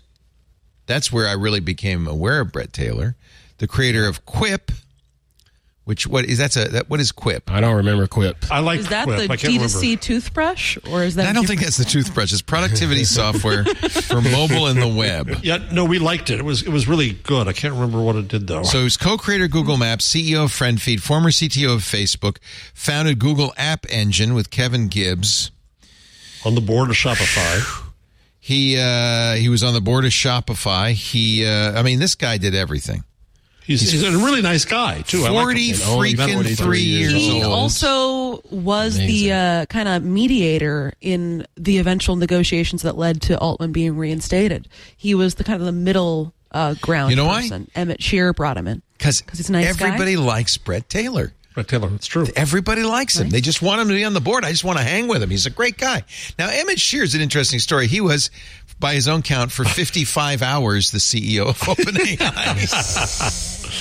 I remember Emmett from Did he get a T-shirt? Justin.tv. remember Justin Kan? Yeah. Sure was my We- old CEO Yeah. at my old company. He was your old company, right? We talked uh, to Justin we knew I knew Justin. I'm sure I knew Emmett at the same time because it was just a couple of guys in a dorm room, uh, and they put a camera on Justin's head and they followed him around. And a big backpack full of Yeah, um, and Emmett was the, Emmett was the, his partner in this, and uh, I I don't know if he was technical. I guess he was the technical guy. Then later uh, founded tw- what became uh, Twitch.tv, which was bought by Amazon for almost a billion dollars. Were you with Twitch, uh, Benito, before the Amazon acquisition? No, no, after. After. Did you know Emmett? I did. I've had a couple of. I mean, I had to do. So I was in video production at Twitch, so I did like all the corporate. Oh, so he'd come in and say, yeah, yeah, I'd shoot him. All right, Yeah. what, how do I look? Do I look good? All right, let me talk. Shoot me. Shoot, shoot me. He's uh Shoot me, he's been linked to effective altruism. Um, He's an which I AI, think is EA interesting. guy. Yeah. Yep. Otherwise, it wouldn't be there. Also, uh, I think in a recent podcast recording, he estimated that there was a five to fifty percent chance that AI could pose an existential threat to humanity. Yeah. So he believes in all that. So he's a, yeah, he's a goomba. He's also, I think, a bunch of old tweets resurfaced whenever Ooh, he was bad named, stuff. Uh, where he like, Bad you know, stuff. mused on women's rape fantasies Yeah. and wondered aloud whether putting was talking Nazis in about- power would be I didn't know preferable to that. risking the demise of humanity by AI. You know, all that stuff. but everybody likes him, Taylor. Not a nice everybody guy. likes him. No, that's Bret Taylor. Everybody likes. That- Nobody no, likes this Emmett this is- Shear. this is Shear. Everybody Oh, hates Emmett Emmett Shear. Shear. Oh. I, I lost the. I lost Emmett the Shear was probably singularly most least qualified to take over OpenAI, but he got He was the, the job tenth done. choice. Yeah, they yeah, went to they everybody. went to uh, they went to their main competitor, Anthropic, and asked if they wanted to take over OpenAI before they went to Emmett. Shear. Anthropic, interestingly, was like Elon Musk, former OpenAI people who didn't like the direction OpenAI was going in, split it off. who are also very TESCREAL. Anthropic people. So, anyways, uh, now, doing Craig. now, uh, the chairman of was that, OpenAI, Ed? Huh? Anthropic. What'd you say, Do they do Craig? Who, Claude. Claude. That's the one. Claude. Craig, Craig. Oh, is Craig our is friend. inside of Discord. Sorry. Yeah, by the way, Craig is still in available if you want to name an AI Craig. You could do that. I like that idea. oh, it's it's got an AI in there too. Yes, it does. It's huge, oh, oh my God, guys. Guys, get on Craig. Craig! The AI is built in. Is it Craig a bot I inside Craig of was Discord? actually saying something, about having a Craig GPT. You can't do Craig without AI. You can just clip Leo saying this, and you Oh have my built-in God! recommendation. I mean, this is made for AI. Anyway, uh, the new chairman of the board is Greg Brockman. Which, by the way, sounds like a phony character from The Simpsons. Doesn't he sound like the anchor man on the does. TV show? He does. Wait, Greg no, he's not Brockman. the chairman. I don't think Bret he, Taylor is the chairman. Yeah, Taylor replaced Brockman. their- Sorry, Taylor replaced Brockman. It's I got that right. yeah. Yeah. Bret Taylor is COB. Uh, who, what else? do they- We have we have Larry Summers. Larry, women aren't smart. Summers, math is hard. Summers. Uh, you know, he though is there because as uh, as Secretary of the Treasury, he was very worried about AI taking the the white collar jobs. He wanted to protect the white collar jobs, so that's why he's there to protect the white collar jobs. God knows, we got to protect the white. We, collar we jobs. need someone standing up for white collar Somebody jobs. has, to, somebody has to stand up for the lawyers, the ad executives, all the white collar workers, the middle managers of the world. Who's going to commit white collar crimes without you know You're without Larry. Summers there? Exactly. Arguably, the jobs that can be replaced most easily by by AI. Yeah, of course. Yeah. It's the people doing the plumbing who are not going to be replaced by AI. Exactly. And Um, uh, I guess the other update is that Altman agreed uh, to an internal investigation into the alleged comment conduct that prompted the board to oust him as part of coming back. And I think that's in his interest. Unless he did really did something Yeah. bad, I think that's in his interest because people in the back of their minds are going to say, "Well, what? Well, what and he must who's gonna who's gonna do the investigation? independent? Very Summers? Great question. Independent. Hopefully it's No, no, no. independent, It said independent. stuff. Yeah, it said independent. So, uh, is it like back to business as usual? They, the five, of the 750 employees, something like 730 of them said, "We're out of here if Sam's out of out of here." So they got them back. Yeah. it's pretty funny. I love the uh, the uh, bit you showed me on Daily Show uh, about what what employees would say. If the boss is out of here, I'm gone. Who cares It's about like, the boss? Who cares about the? If honestly, if I go, if I disappear, then you're gonna go. Hey, see ya, goodbye. Uh, oh, we can't do it without you. Uh, all right. Anyway, uh, is this is is there a winner out of all this? I have a theory. The big no, I think everyone's a loser. everyone's a loser. Yeah, with a big Yeah. L on the forehead. Yeah. Maybe Microsoft. Not yet. I don't know. Not yet. Yeah, right, Ant. Right. Not We yet. don't know. We don't know. Not yet. Okay, there we go. You got it. Uh, I said it was the effective altruist versus the capitalist, but I don't think that's really fair because everybody involved was an effective altruist, right? Exactly. I mean, And an AGI yeah, person is part of kind this.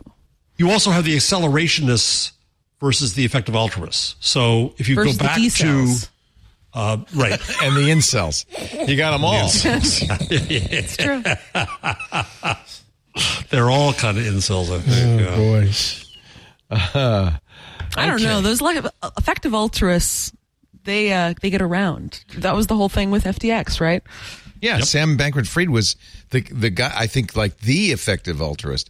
What is the Jeff? What is what is that? What is the definition of effective altruism? Well, th- that's I'll, I'll say it my way. That's I can earn a hell of a lot of money because I'm going to decide where to put it to good end, and I'm going to decide the future of mankind. So trust me. So it's an excuse to make a lot of money. Effective accelerationists are well, I don't care if I'm doing it good, just don't stand in my way. And this is where where um, Marc Andreessen is. He's an accelerationist. I, you know, the effective altruists would not define themselves the way you do. I warned you. I said I'm going to define it my way. They okay. Well, I'll say it their way. They say, and I think this is reasonable. You know, Bill Gates uh, always said, "I'm not going to give away my money until I can do it right." It's hard to do it right. Look at uh, Mark Zuckerberg, who gave how much money to Newark? Like a hundred million dollars to Newark, and it was Yep. psh, burned. So the the real point of effective altruism, at least as they say it, you're, you're probably right. There's they have It's a lot of hubris. In some this. motives underneath, but they, as they say it is, we want to do good, but we want to do it right. That we don't want to we don't want to do good in ways that are ineffective. You know, we don't want to send food to uh, Ethiopia that gets snarfed up by warlords instead Mm-hmm. of getting to the people who are starving. And I think that that is reasonable. That's a that's a It sounds reasonable, but but the issues become pretty quickly. I mean, a lot of this is tied then to long termism. This is why TESCREAL, the full string, matters, because in long termism, Nick Bostrom and McAuliffe out of Oxford, for God's sakes, believe that there are ten to the fifty eighth potential human beings, both real and virtual, and we owe the obligation to them. Today, not so much. So uh, trust me to build that future and use this money because I'm so damn smart. I can build a machine that can destroy the earth. So you should also trust me to build that future and make sure that we don't destroy the earth. Tie that in with utilitarianism and importantly here with eugenics because they also believe that they're making a better human. And that gets real dangerous real fast. I don't know if if it's fair to let Jeff define this because he mm-hmm. clearly doesn't like these guys. So I'm going to go to effectivealtruism.org. Oh, the official, Oh, okay. the official site, and we oh, MacAskill. Oh, The other Says- slant. bad guy. We're bad the guy. worst guys. The other we should focus on problems that are important, neglected, intractable. Now, Who here's where it starts to get a little important? weird. We can do a lot of good with our careers. In other words, don't do charitable work. Just make your work be altruistic. Now, here's where it really gets weird. New technologies might threaten to wipe out life on Earth, and reducing this risk might be a key priority. Mike. Just Mike. And finally, and this is where it really goes off the rails, some sentient beings are ignored because they don't look like us or are far away. Yeah. So Oh, what? Are they talking So, about Leo, dolphins or they aliens? talk about- what are they talking they about? talk about no what they're talking about Talking about is animals? the unborn human beings it gets very much like the abortion oh. talk No, I think they they're talk about the 10 to the 58th unborn human beings who are not represented Jeff, so we again, must represent them I think you're misrepresenting it because when I look, when I click on the link, when I click on the link where they say this, you know, some sentient beings are ignored because they don't look like us or far away. It takes me to a page about factory farming. They're talking about chickens. They're talking about chickens. Just because they don't look like us doesn't mean we should make them suffer in factory farms. I can get behind that. Well, there's a, there's a whole line of, of EA which is which was about being nice to animals. There's a Yeah. whole big animal figure. What's a lot wrong of with people that? I'm like for Sam that. Bankman-Fried They're left that. Delicious. Well, Sam Bankman hates Fried. That's unfortunately has tarnished Bad the PR reputation for them of EA yes, yes, completely. of these brilliant people. Some of the Uh, things I'm they put have another done plug here. is the Against Malaria Foundation that's distributed 200 Yeah, a lot of them backed away mosquito from that, nets. too. Oh, because they think that, they're- honest to God, once like Larry Summers says, we should put our nuclear waste in Africa because they're, they're going to die sooner anyway. Honest to God, he said that. So they. Larry backed- a lot Summers is a horrible from it. human. I think that the effective altruistic movement has to separate itself, go go away from Larry Summers and more towards the chickens. Okay, let's just move move more towards the chickens. Um, yeah, the pro- I'll be honest with you, Jeff. The real problem is that capitalists will capitalist.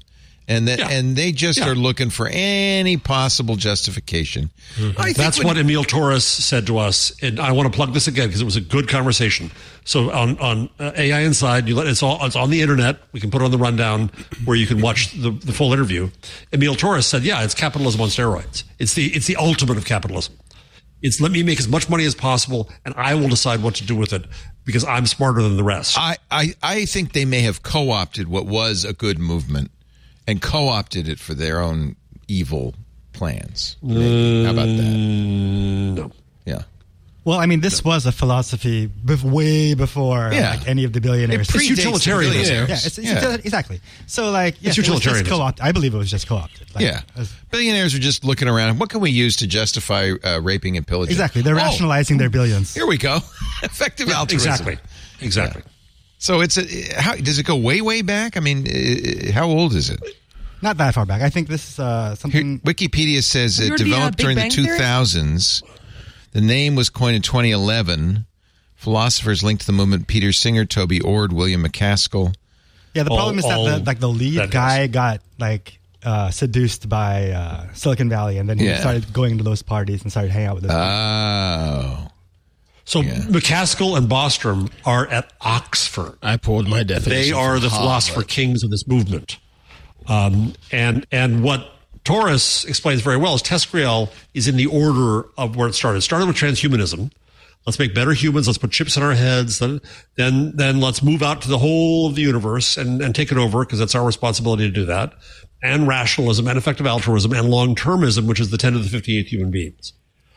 It's, a, it's important to understand this stuff because it does create the basis for this. Ter- Paris, I would love to see you dig into this um, story because it's so wacky. It's One just- of my it's just the colleagues uh, recently published a piece on kind of the effective altruism movement. I need Oh. to read it so I can speak. the information is so damn good. You guys do such Got good a, work. got a little bit of everything, is. don't they? It really is. We I- really, you know what happened? Not at all. Yeah. You know what happened? What? This story made me subscribe. That and hundred dollars off. Jeff's subscriber now. sale. Congratulations. Sweet. That's great, Jeff. You Did could have you? just. uh, I would have given you my call. get into that call. You weren't supposed to say that on the the, call. Paris. What's the they call? Moved the time. What's the I, call? I went in at twelve thirty, and then they moved it up to twelve. What's well, That's what? What call? I didn't even know there was a call.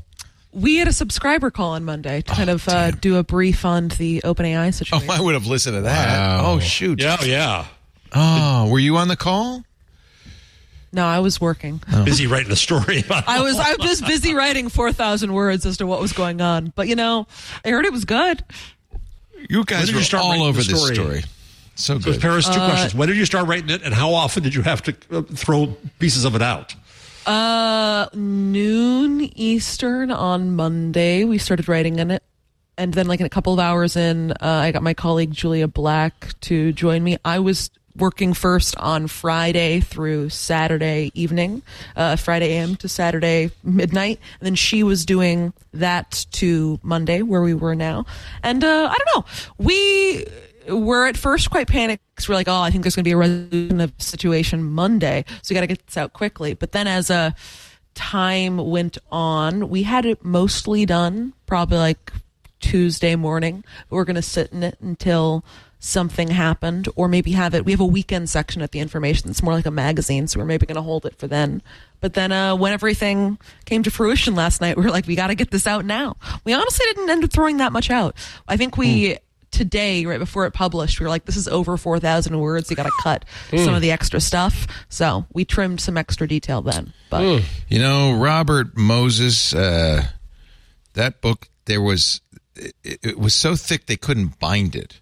The Power Broker, the book by Robert Yeah. Caro. Right. So Robert Caro had to get together with his editor, the famous, what was his name? Mike? You, you just, he just passed. also, Bob Bob Gottlieb. Bob he Gottlieb. Bob Gottlieb. passed. and they had to cut out the equivalent of no, 100,000 words. They had to cut out like a whole book out of the book Good gosh. because they couldn't bind it. And Gottlieb said famously, there's a great movie about this, a documentary, said famously, Yeah, it's phenomenal. he said, so Caro says, well, let's just make it two volumes. And Gottlieb says, Bob, I, I don't think we could, it's going to be hard enough selling one book about Robert Moses. I don't think we can sell two. uh, article from Stephanie Palazzolo, Anissa Gardagi, and Clay Clark and Jon Victor. Did I butcher their names? Gardagi? You did good. Gardagi? Yeah. Uh, what comes next for Sam Altman's Open AI? Uh, I'm. I mean, uh, maybe I'm. Maybe I've read too many mob or seen too many mob movies. Among the most immediate challenges will be determining the role of Ilya Sutskever the company's chief visionary scientist Oh, yeah, and his allies on the company's AI safety team, who initially supported Altman's ouster. I could just see them. Altman coming into the room saying, "Ilya." I was thinking that earlier. I did not. what did you do, man? I was thinking Don't that earlier. That's why I asked who got to him. You know, but then you said it was so and so's. It will be somebody that you wife, yeah. trust. Look for somebody that you trust will come to you with the idea for this meet. Um, I give it a week. Something. I mean, uh, our people on the ground had said that he was suspiciously absent or conspicuously absent from the festivities uh, last night when everyone was partying at the open AI office, which apparently got so rowdy that they had a smoke machine set up in the office or a fog machine and it set off the fire alarm. Oh my god! And they had to go out in the street while Nerds, firemen nerds. came in. quickly, Yeah. write another Yeah. scene for our WeWork story. Uh, this is Were they gonna be dancing? great, man. Like the guys with the, with the whole burned episode. eyes. You know, NFT I tried party. to find this out. We're unsure whether they were dancing outside, but I'm unsure whether or not there was a dance floor inside. I, bel I choose to believe that there was. Miss Paris, why would he show up to that party? I don't know. I mean, ostensibly, He should be He sh- flipped. ashamed and embarrassed. ostensibly he flipped uh, over the weekend. It is now was working super hard to get Altman back, but I assume that he has to be in a weird Awk. mental place.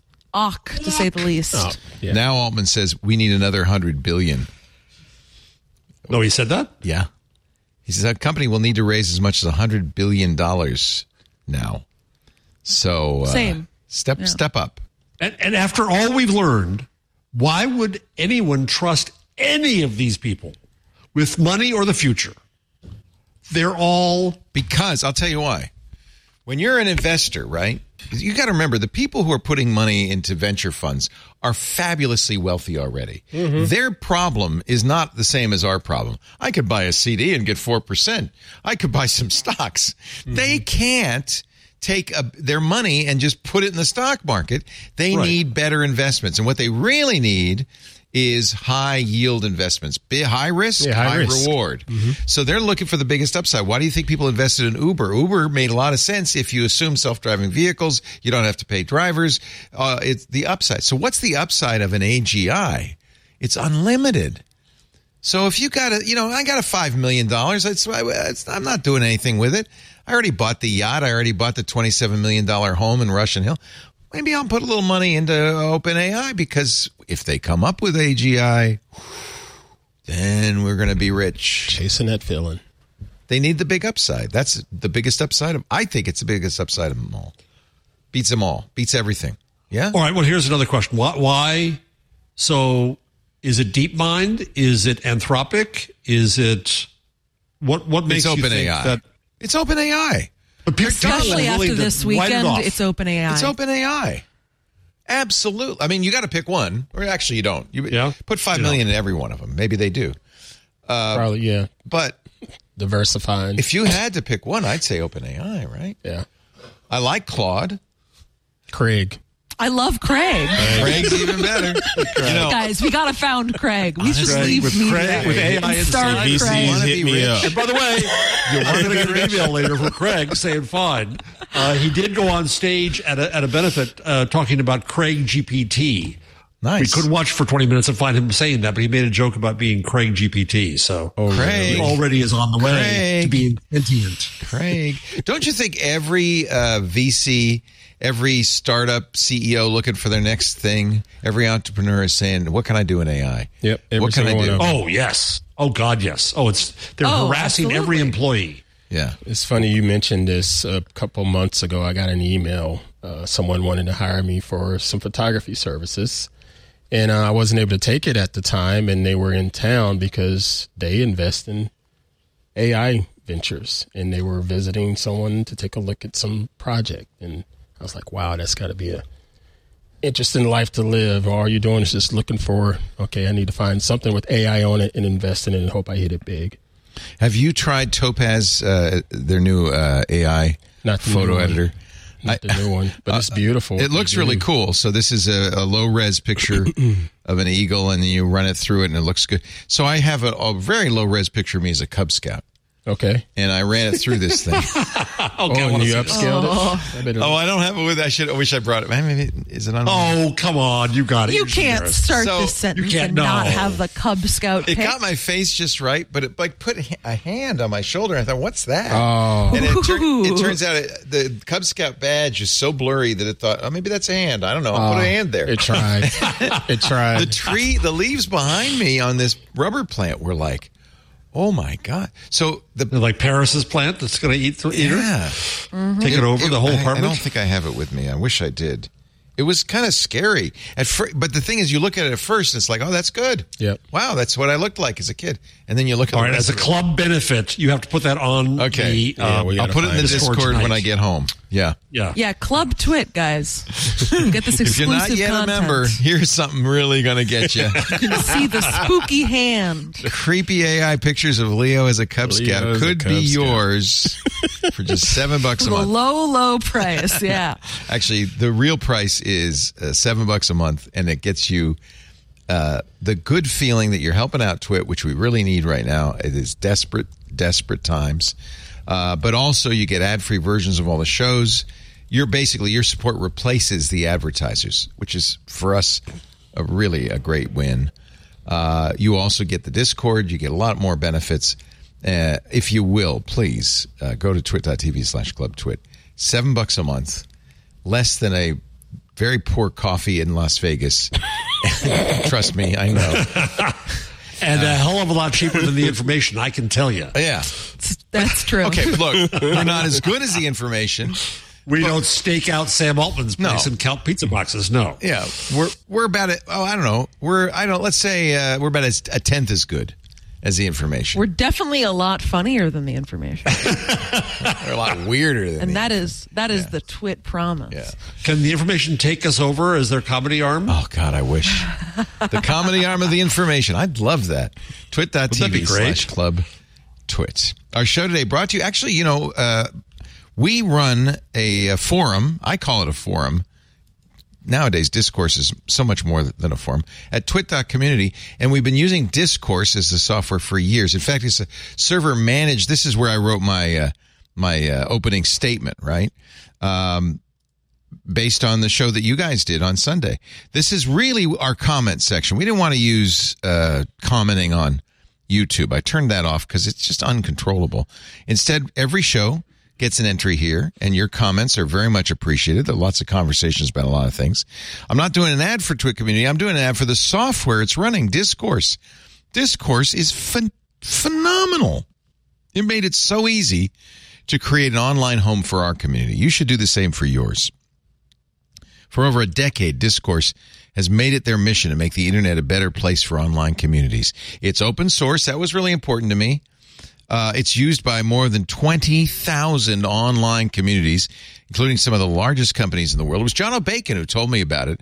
He said, "You got if you don't you have a community?" I said, "No." He said, "Well, you got to get Discourse." He was absolutely right. D I S C O U R S E, like, you know, discourse, like the word to talk with one another. By harnessing the power of discussion, they have real time chat. We haven't turned that on, but that's very cool. They have AI. Discourse makes it easy to have meaningful conversations and collaborate with your community anytime, anywhere. And as the moderator, as the administrator of this discourse, let me tell you, they make it as easy as possible to run it yourself. I basically run it with the help of one volunteer, Paul. Thank you, Paul.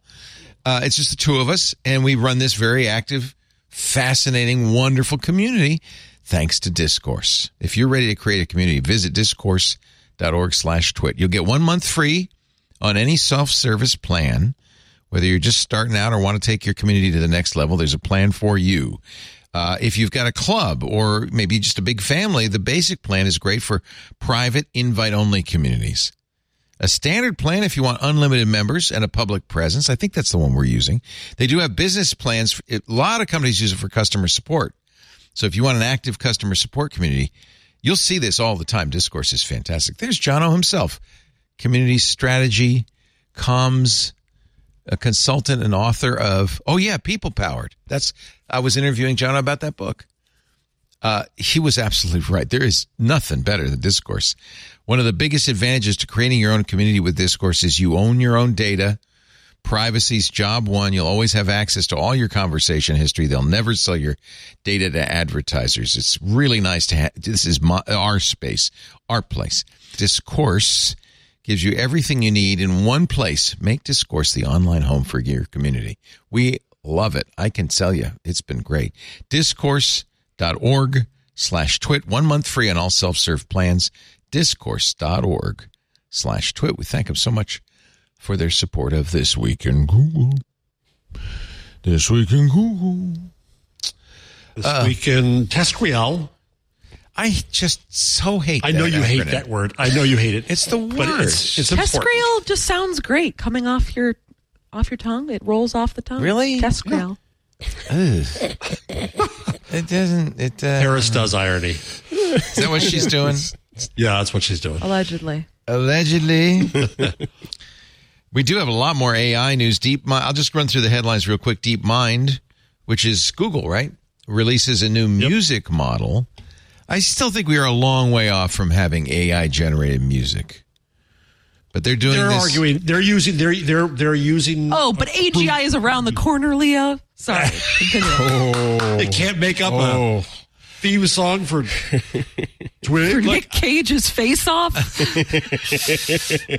Some people can't sing. That doesn't mean they can't think.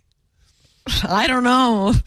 Not all of us are musicians. Have you seen X? There's a lot of people that can't think on that platform. that? That same thing.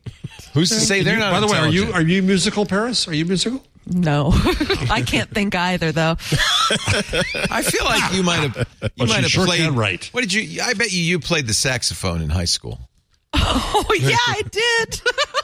I feel so uncomfortably seen. Yeah, I did. No, you're Saxophone. serious? Yes, yeah. Paris, is okay. Nailed it! I played saxophone too. It's okay. Two of You're them. correct. I mean, listen, you know, it's a beautiful instrument. It What is can a I great say? instrument. It What is, did you do to it? but it'll break your heart, won't it, Paris? It's true, you know. It, uh, saxophone did things to me. Yeah, it'll break your heart. Uh, as you were about Deep to, Mind. Go ahead, Jeff.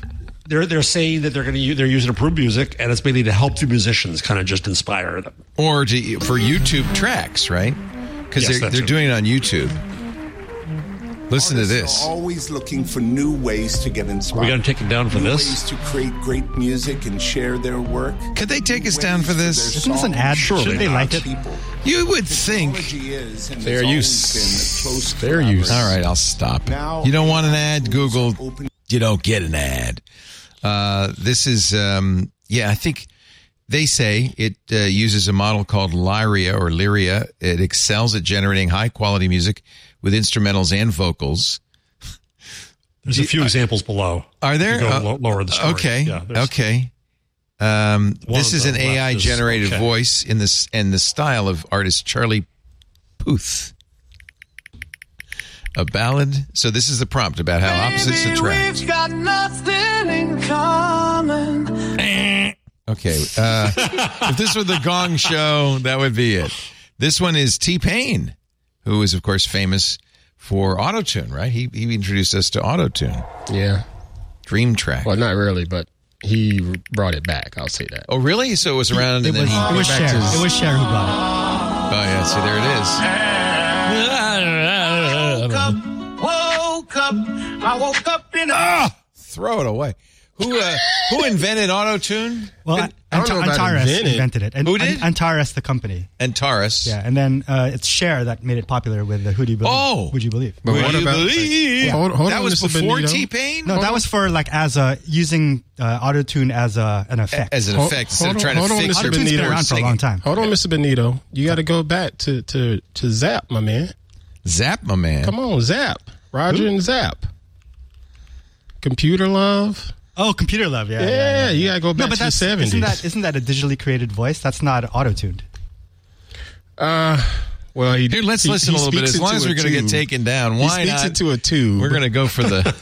we're going to go for the. Uh, speaks into the tube, and the tube changes. Oh, it's one of those uh, speaking to the tube things. yeah, yeah. Oh yeah. You know who invented that? I don't. Bob Heil.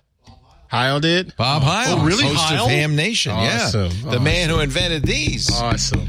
microphones. Bob Wow. Heil. He uh, his he tells a story. Uh, I should really let him. You could probably see it on one of our shows. But uh, Peter Frampton's wife said, "I want to give Peter something lovely for his birthday," and Bob said, "I got an idea. I'm going to make a tube that you put in your mouth." and you play a guitar and it goes in a speaker that goes in the tube that goes in your mouth and then you do the mouth ow wow wow called the talk box. into Talk box. That's into it. the microphone That it's called it. talk Talk box box. Yeah. and Peter loved it couldn't put it down then Joe Walsh picked it up and it became big and bigger and bigger and I hope they didn't use the same Roger one. and Zapp mm-hmm. used it and the, the rest is history Yeah, so that's not auto tune. That's not auto tune. Yeah, that's Okay. mouth mouth tube but like but going back to AI music, like it's auto tune and things like that that made that that's preparing us for AI music. Really, it is Like, isn't it Yeah. So originally, auto tune was supposed to get out of the way and just take a, a pitchy artist and and put him on pitch. Mm-hmm. But then Cher said, "Do you all believe?" Add an extra, a little more Aren't there some modulation. famous cases of bad singers who used auto tune to get on pitch? all of them now. Oh. Really? Have you have you ever now. seen like when the I saw it on the Grammys a couple of years ago.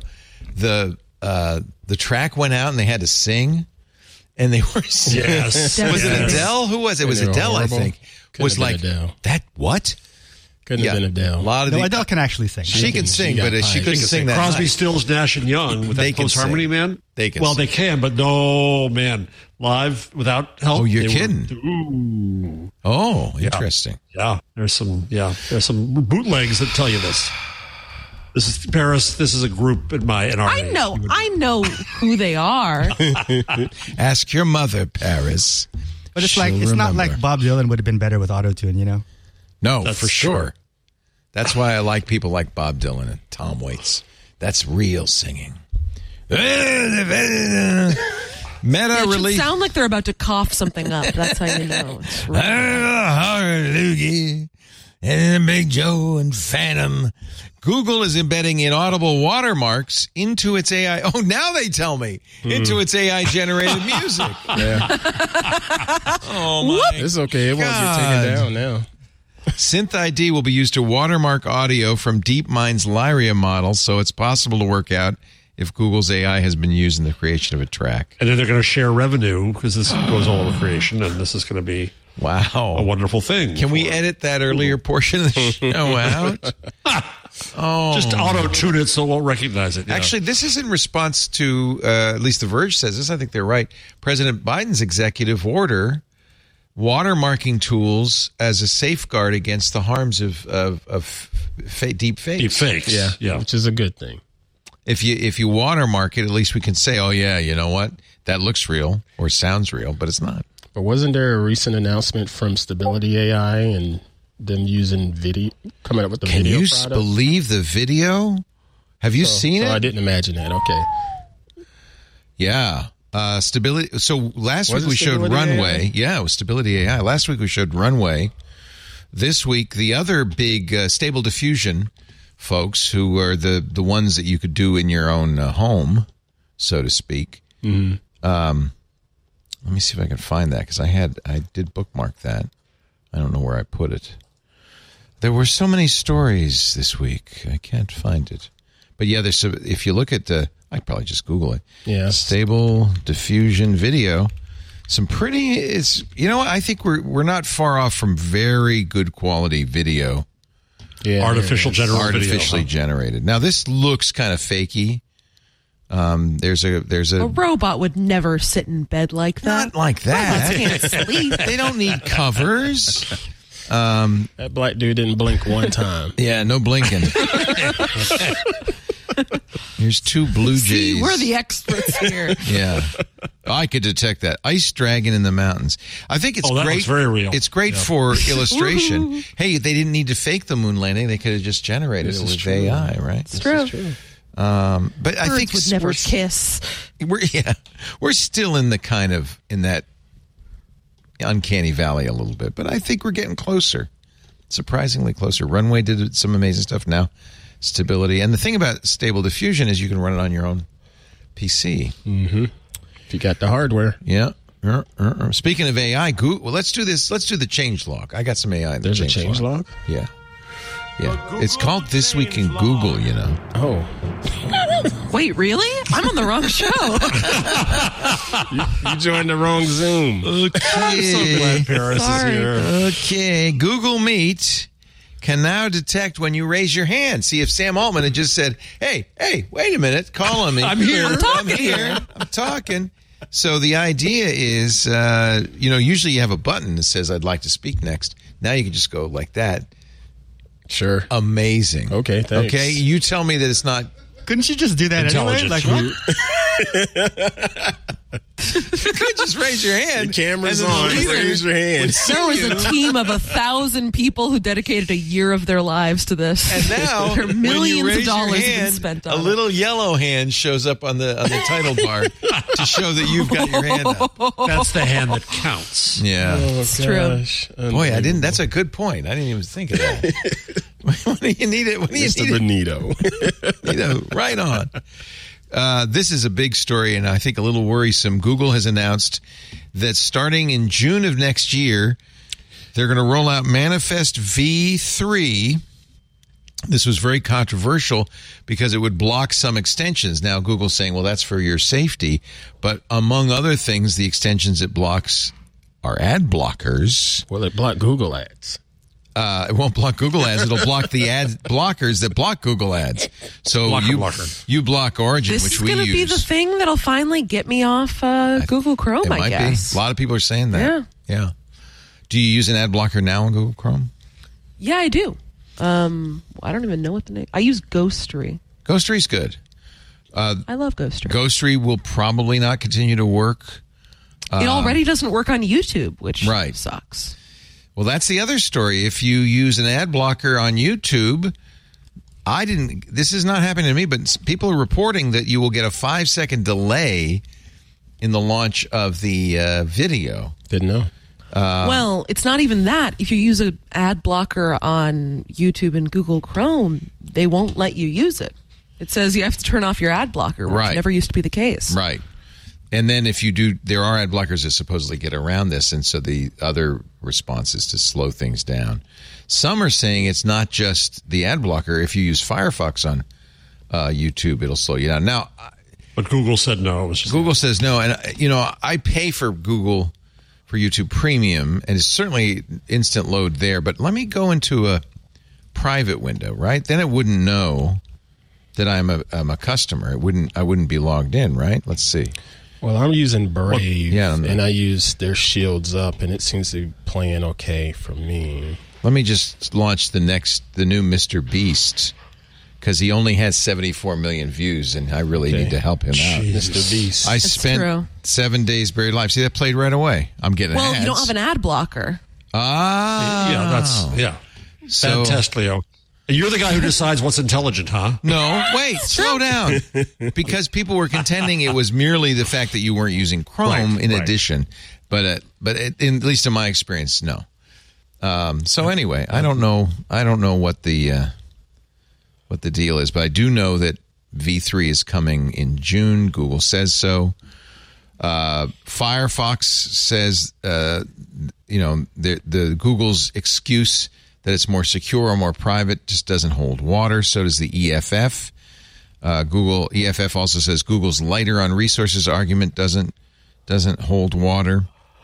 Um, so I think that Manifest V3 is really probably all about um, on you know stopping the ad blockers because that's Google's business is showing you those ads, Right. right? Yeah. Yeah. Uh. Google Maps. So, I saw a tweet from a former Google Maps person who says, I don't like the new design. And uh, the San Francisco Chronicle says the new look may frustrate California drivers. The old look is on the left. It had highways and freeways standing out yellow against other roads. After the update, they're gray. Just I like was I used roads. it today, and it was making a, a, a whole swaths of property were green, which used to mean it was parkland, and then part of it's green, part of it's gray, just the land for no reason. You can't figure out why it's suddenly green or gray. But do you have Google. that problem in dark mode though? Well, what I color wouldn't are know, the uh, highways? Are they yellow? I wouldn't know. Dark mode looks good right now. Let. Maybe this is all a, a way to get you to use dark mode, right? Yeah, dark mode looks lovely. Impossible. That's all I've ever used, and looks. Are you a dark mode hater? yes, Oh, he yes. is. Oh, you didn't know that? What? You like your eyes burning? Just Miss, give Miss it Paris, up, this Paris. is We this is try what we to- say. I Bless his dance heart. at NFT parties. Yeah. So I'm in. I'm in. I'm in. Jeff's a third degree burn this is fan. this is light mode, and you see, yeah, they've gotten rid of the yellow that distinguished highways from byways. I guess Yeah, that's it's what people are, are not liking. Um, okay, It's not great. let No. me go to let me go to dark mode though, just out of curiosity. I mean, it's gray on gray, which isn't great. yeah. I, can't even figure out. Accidental. I can't figure out how to get. yeah, my, How The, the deep pause as you try to figure out how to get dark to dark mode. setting. What is? I think it was setting in Trying to protect you Where's from yourself, dark? Leo. Where's the dark mode on this thing? Okay, long touch on the brightness when you pull down the Oh. control center. Oh, aren't you? Then No, you're on an bottom Android. left hand corner, Oh, long touch. dark mode. Dark mode on. There you go. Until There you go. sunrise. Okay, now let's go to the maps, and it's still light. So Because that worked. Because it's in the what? afternoon. we've spent way too much time on this. I don't care. at care. night. It's afternoon out there. Yeah. Right? Yeah. no, I think it's uh, just you need to change the settings in Google. And Maps. here's a huge oh, story, a huge story for Android users. You will still be a green bubble, but your green bubble will now be seen on the iPhone. Apple has announced next year, uh, probably in response to the EU's mar- uh, DMA, the um, the uh, Digital Marketing Act, uh, will start to support RCS, the Rich Communication System that Google's been flogging, actually trying to guilt Apple into adopting for uh, more than a year. RCS is end to end encrypted, has a lot of the modern features that Apple's Messages has. Uh, and finally, Android users won't be kind of on parity uh, with uh, Apple users and be able to interoperate, which is what the Digital Markets Act is, is all about, is forcing companies that have a large market share to uh, interoperate so that you aren't stuck. Uh, Google So, says, wait, go ahead. is this going to mean like that you'll be able to be in group chats in the same way you would with an iMessage, or you could do the little tap back Yes. reacts like a. yes, That's great. but Well, you'll be a green bubble. That's fine, but it does remove one of my favorite pranks, which is having a a green bubble in like a green bubble group chat when you're an iPhone user and then everybody likes their message. So they're just Oh, sent yeah. like 20 different messages that say like oh, Paris liked your message that says that's this. how Android handles this now. Is it? It repeats the entire message. Entire message. yes. so annoying. And says Annoying. Paris liked Yeah. entire message. Oh, it's really funny. Right, that's not the. I So Leo has so said that- Apple wasn't going to uh, implement the entire protocol. What did they leave out? Do you know? Oh, that's a good question. They're adding some features. For instance, uh, Apple will add the ability to drop a pin where you are using RCS. Google uh, said, "quote They're happy to see Apple take their first step today by coming on board to embrace RCS." So they declare victory. Meanwhile, Google will, quote, look forward to working with Apple to implement this on iOS in a way that works well for everyone. yeah, good luck on that. uh, Apple did say you'll have read receipts, high resolution images and videos. That's one thing Google, remember, in their ads were saying, oh, you get blurry pictures, better group conversations, location sharing. Apple said it wants to work with the GSM Association, which sets the standard for RCS, to add strong encryption to the RCS specification. Um, I think that's a that's a good thing, and I think you can uh, thank the EU for this. I don't think Apple would have done this if the EU hadn't fo- forced them to. So good news for Android users. Thanks, E EU. Thank you, EU. and that's A simple pleasure. a simple pleasure. And the Google changelog. See how I smoothly incorporate your input into the show? Oh, I appreciate Pretty that. impressive, isn't it? Actually, we were talking about Claude, uh, Anthropic's Claude now. They kind of leapfrogged ChatGPT. Remember at uh, the OpenAI Developer Day, Sam Altman announced 128,000 tokens.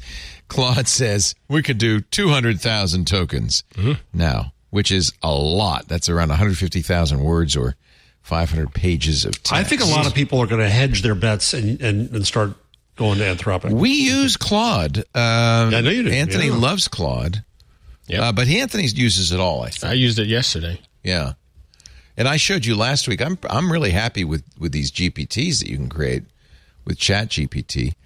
Uh, and I also I tried to, and I think I succeeded creating the same, uh, qu- uh, roughly the same quality uh, artificial expert uh, locally using some local software, downloading local models, and adding the same training materials. That's what I like about yours is you're in total control. So it does not go to the cloud. I could be in an airplane offline, and no information uh, goes Yeah. up to these uh, these other companies, which I think is is good, and it worked. I just should say I was talking about it last week, but I actually was able to get it working uh, pretty well. That's good stuff. Uh, Paris uh, now has her very own saxophone CD. We just want to tell everybody Thanks, it's available. Well, You know, uh, we did find it in the bargain bin for 99 cents. I mean, that has to be a misprint, but you know, Paris, see, this is why you guys gotta you gotta join the club. You can get these exclusive releases. Mouthpiece Martineau, soothing sounds for wiping on your first run at Raphael. Oh, that's awesome. Is that something? Uh, is that a reference to uh, something I should Baldur's Gate or something? What is that? I have no idea. I mean, maybe it's. It's I es- guess yeah. That could be a run for. That could be a Baldur's Gate three reference. Yeah. I mean, it would make sense. I'm not going to explain it because I think it would. Yeah, yeah, yeah. Uh, As with most spoil a great musicians, you you like to be a little cryptic. In your I do. You know, I think it's really up to the audience to Wow. interpret. And if I give a straight answer, then I'm really denying them creative control. Very nice. is there is there anything going on with Google and Epic since that whole lawsuit went into play? are they still going I, I on? think the make- trial's still going on. I can't remember if Google's done testifying. Because I uh, saw that, but then I also saw that Spotify was able to work a deal out with Google. Yes, So that was that came out in the testimony that Google had made a pretty sweet deal with Spotify, so, So they didn't take with- as big a cut there. why not with Epic? Hmm, good question. Good question. I tried to bring a Google story to whole. Sarah, Sarah Silverman lost her lawsuit. Which one? Oh, with the She lost most of it, not all of it. Federal judge overseeing a lawsuit against AI art generators uh, ruled. Well, he actually mocked. He, He did. Shut up, Siri. He mocked Wrong show, Siri. Siri. That's the Siri, Siri's come not on. very intelligent. A federal judge has dismissed most of Sarah Silverman's lawsuit against Meta over the unauthorized use of her copyrighted books to train their AI. This is the second ruling from a court siding with AI firms on these novel intellectual property questions, says the Hollywood Reporter, which, by the way, is my legal go to when it comes to court decisions. Well, all right. I always want to know what the Hollywood Reporter has to say. U.S. District Judge Vince now this this has to be a typo. Chhabria, Chhabria is there are two H's. Ch- Chhabria, like um, Chia, I'm not touching that. Judge Vince Chia on Monday offered a full-throated denial of the author's core theories that Meta's AI system is itself an infringing derivative work made possible only by information extracted from copyrighted material. Judge Ch- Ch- Ch- Chia said, "This is nonsensical." Nonsensical. You don't see That's judges that's saying that. But a lot. yeah, you say no, yeah, that's This is nonsensical. There is no way to understand the llama models that that's Meta's LLM themselves as recasting or ad, as a recasting or adaptation of any of the plaintiff's books. So, uh, Ch- Ch- Ch- Chia gave her lawyers a, a chance to replead the claim, along with five others that weren't allowed to advance. Meta did not move to dismiss the allegation of copying, which sounds like Meta wants it to go on because they would like a full and thorough yeah, so they didn't ask for victory. Yeah. the full. Yeah, Yeah.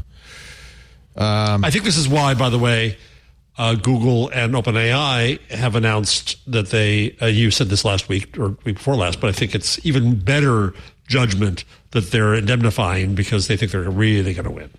Right. Hmm. And you know what? They should, honestly. Yep. I think they should. I I mean, I love Sarah Silverman. I'm not knocking her, but that's a that's a fair use. That's a derivative work. And nobody's going to say, "Oh, I don't have." I read, I read the uh, meta summary of, uh, of Bedwetter. I don't have to buy the book. I bought the book. It's worth getting. Go buy the book. I don't think it hurts her uh, her uh, sales. No.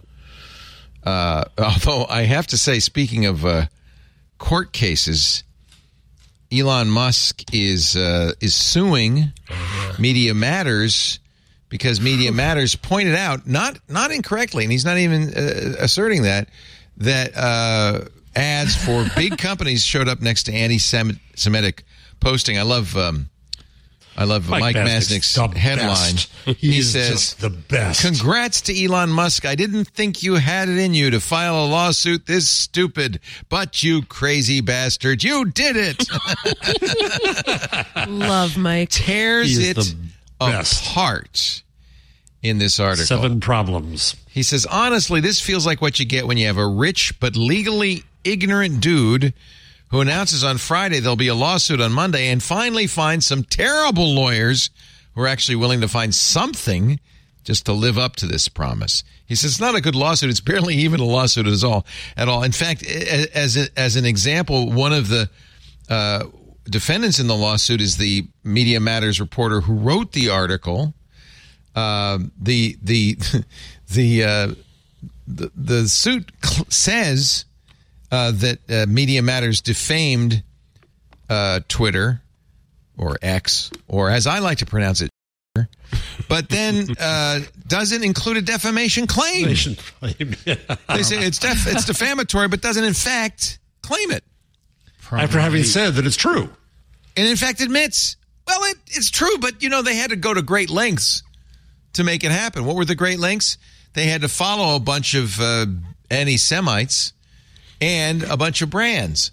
And then, lo and behold, the ads showed up next to the anti Semitic posts. Eric uh, Hananoki, who did the research and uh, wrote the article, the lawsuit names him but never makes a single claim against him. Yeah. It does mention, mostly in footnotes, that Hananoki has written articles critical of Musk. But if you file a lawsuit law firm against a Schmuck, Schmuck, particular party, you have to say their name. Uh, so well done. The lawsuit insists advertisers bailed because of this article, but conveniently leaves out the fact that the day before Elon endorsed an anti Semitic conspiracy theory. That might have had something to do with it. Yeah, anyway, it's a terrible lawsuit. Uh, f- oh, oh, this is maybe the biggest problem. It's filed in the wrong Yeah, place. yeah, yeah. Twitter or ex Twitter is a Nevada corporate entity based in California. Media Matters is based in D.C.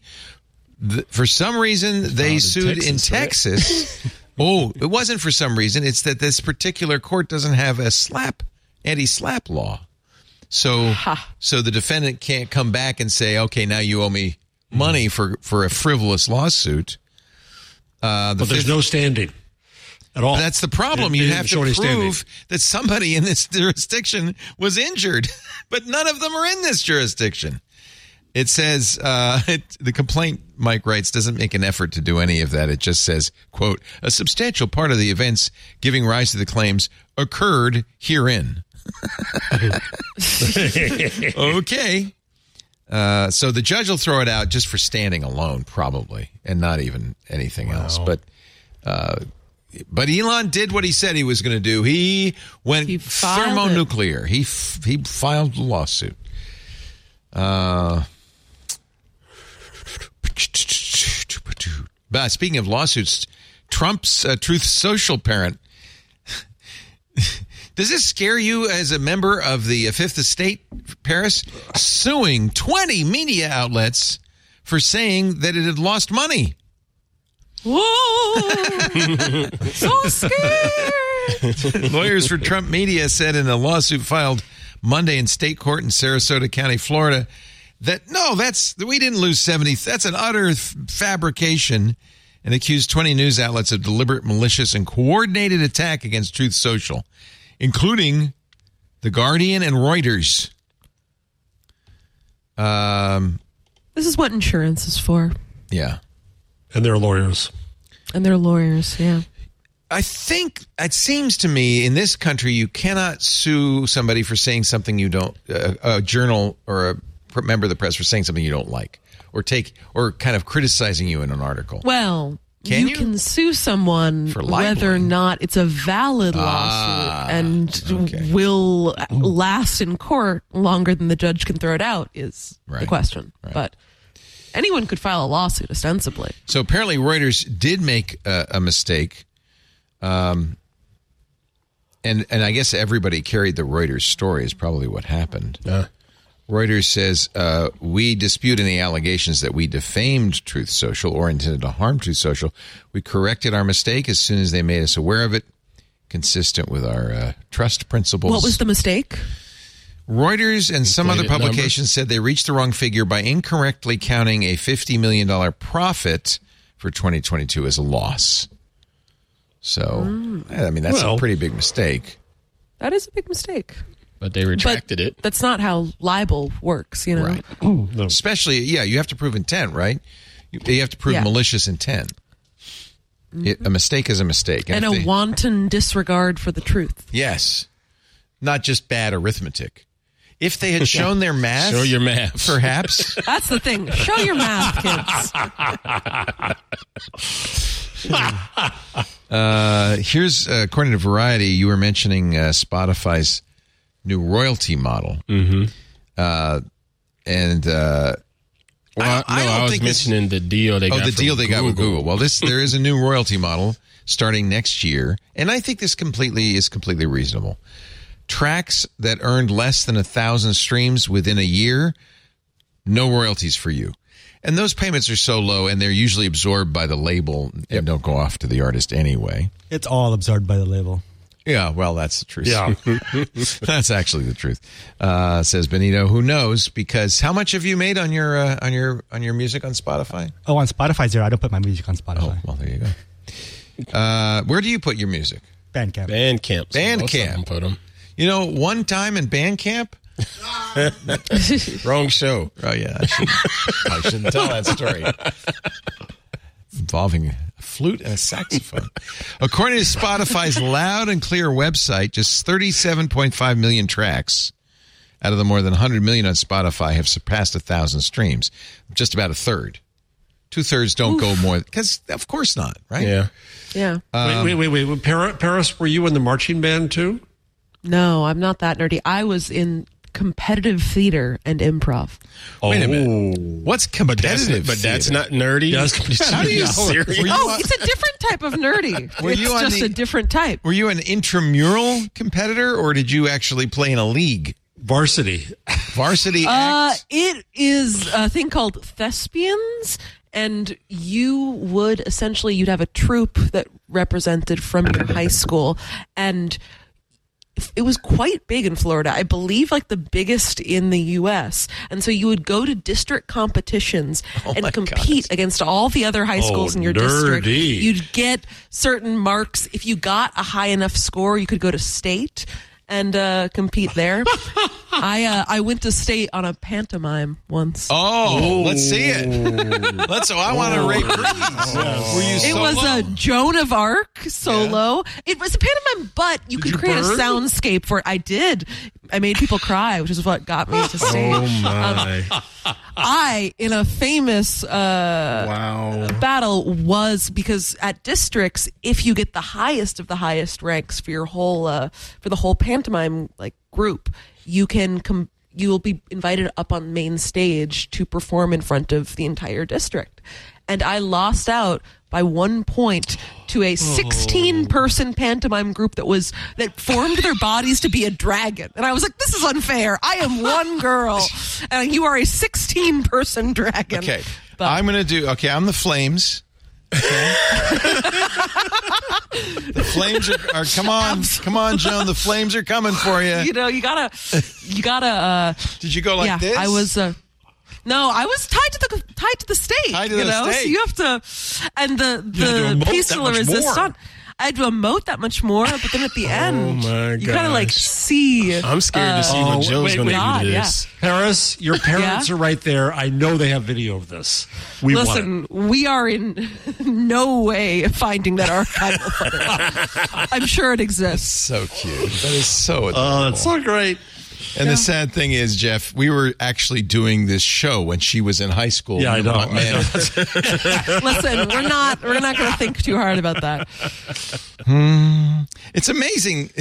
Wow. That, that Florida can even turn pantomime into a competitive sport. It really is actually. That's just that's a real skill of some I respect How that. cutthroat is it? Is it like really There's cutthroat? compe- oh, it's so cutthroat. Florida, like, or at least this could be. I tried to find facts to back this up. I couldn't find any facts about the state by state uh, amount. But what we were told is that Florida is so competitive. We had, I think, like hundreds of. More than a hundred thousand people um, that would compete at state or try to get into it. So people who won state would never even go to nationals because they're like the competition is so much weaker. Yeah. Wow. So it's pitch perfect with no pitch. It's pitch perfect, Silent. but I mean, they have all of. I mean, pantomime was just one small part of it. The they'd have you know Did they have solo musical, yeah. I mean, solo musical acts, dramatic monologues. Uh, they have ones where you could write and perform one act play, anything theatrical that's you could actually think great of. to encourage. And when we say pantomime, you're not doing a mime. You're not white face and striped No, with gloves. it is like you'd have to design a soundscape for it, which would be played. Oh, that's but neat. you're silent and You have to act. And stuff. acting it out. Yeah. Nice. Is it broad or is it like real? Is it like you try to make it realistic, or do, or is it fairly broad? It depends. Yeah. You could do either. Yeah. Where's the mockumentary about this? I want it now. oh, it'd be great. Yes. Oh, documentary. That's a great- Oh, God, yeah. yes. Um, I have so many questions. Did you? so you designed your own soundtrack? Did you use existing music, or did you? Rec- I did use existing music, but then also like also uh, different sound effects. Like I went and I looked a Crackling of lot of, fire. different fire burning Yeah. ones. I You think know, we need Molly Shannon reenacting this. I think that no.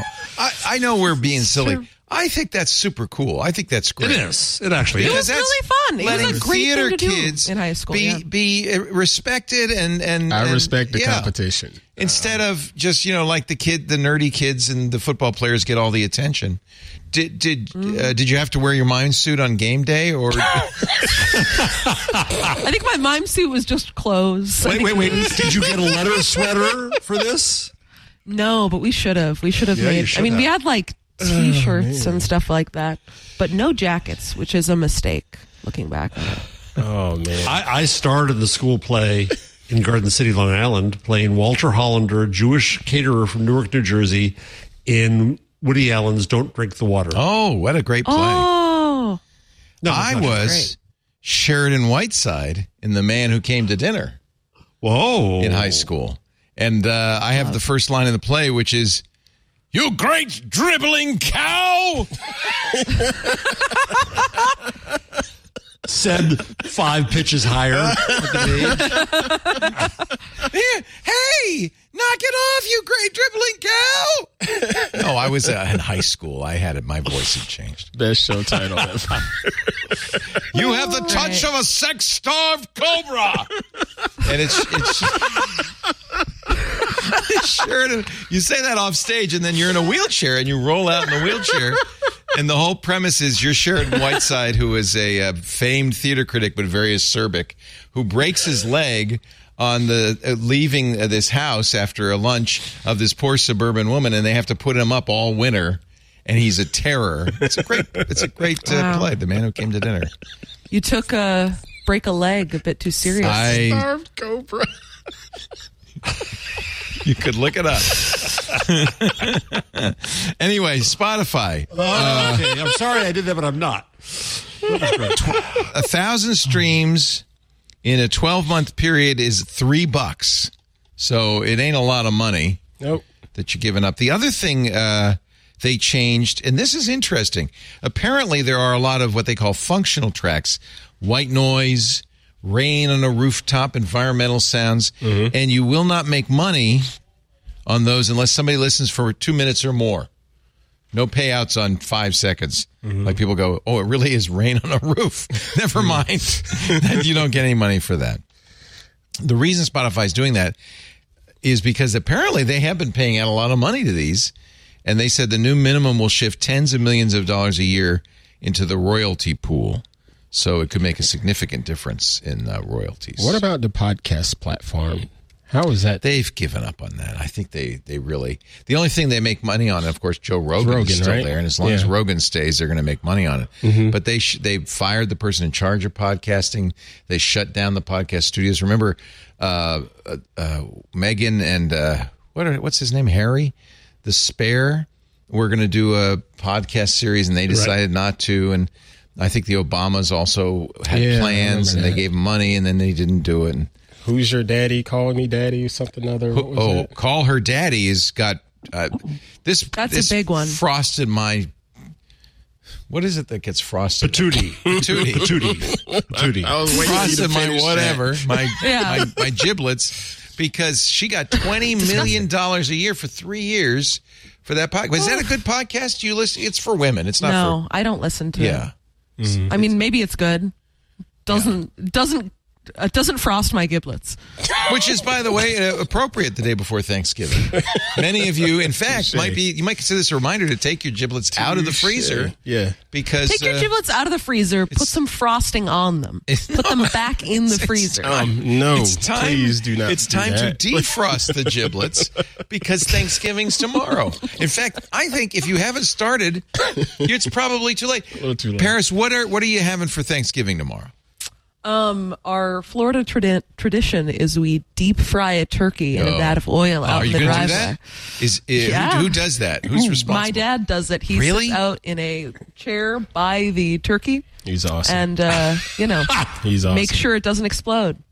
You Great. have I'll seen stuffing. you have seen the deep fried turkey videos. Oh yes, I've seen all the videos, and I stay far away from it because I am a nervous person and assume every year that is going to happen to me. Firefighters demonstrate why you shouldn't deep fry a turkey. Dad, let's show this to Dad.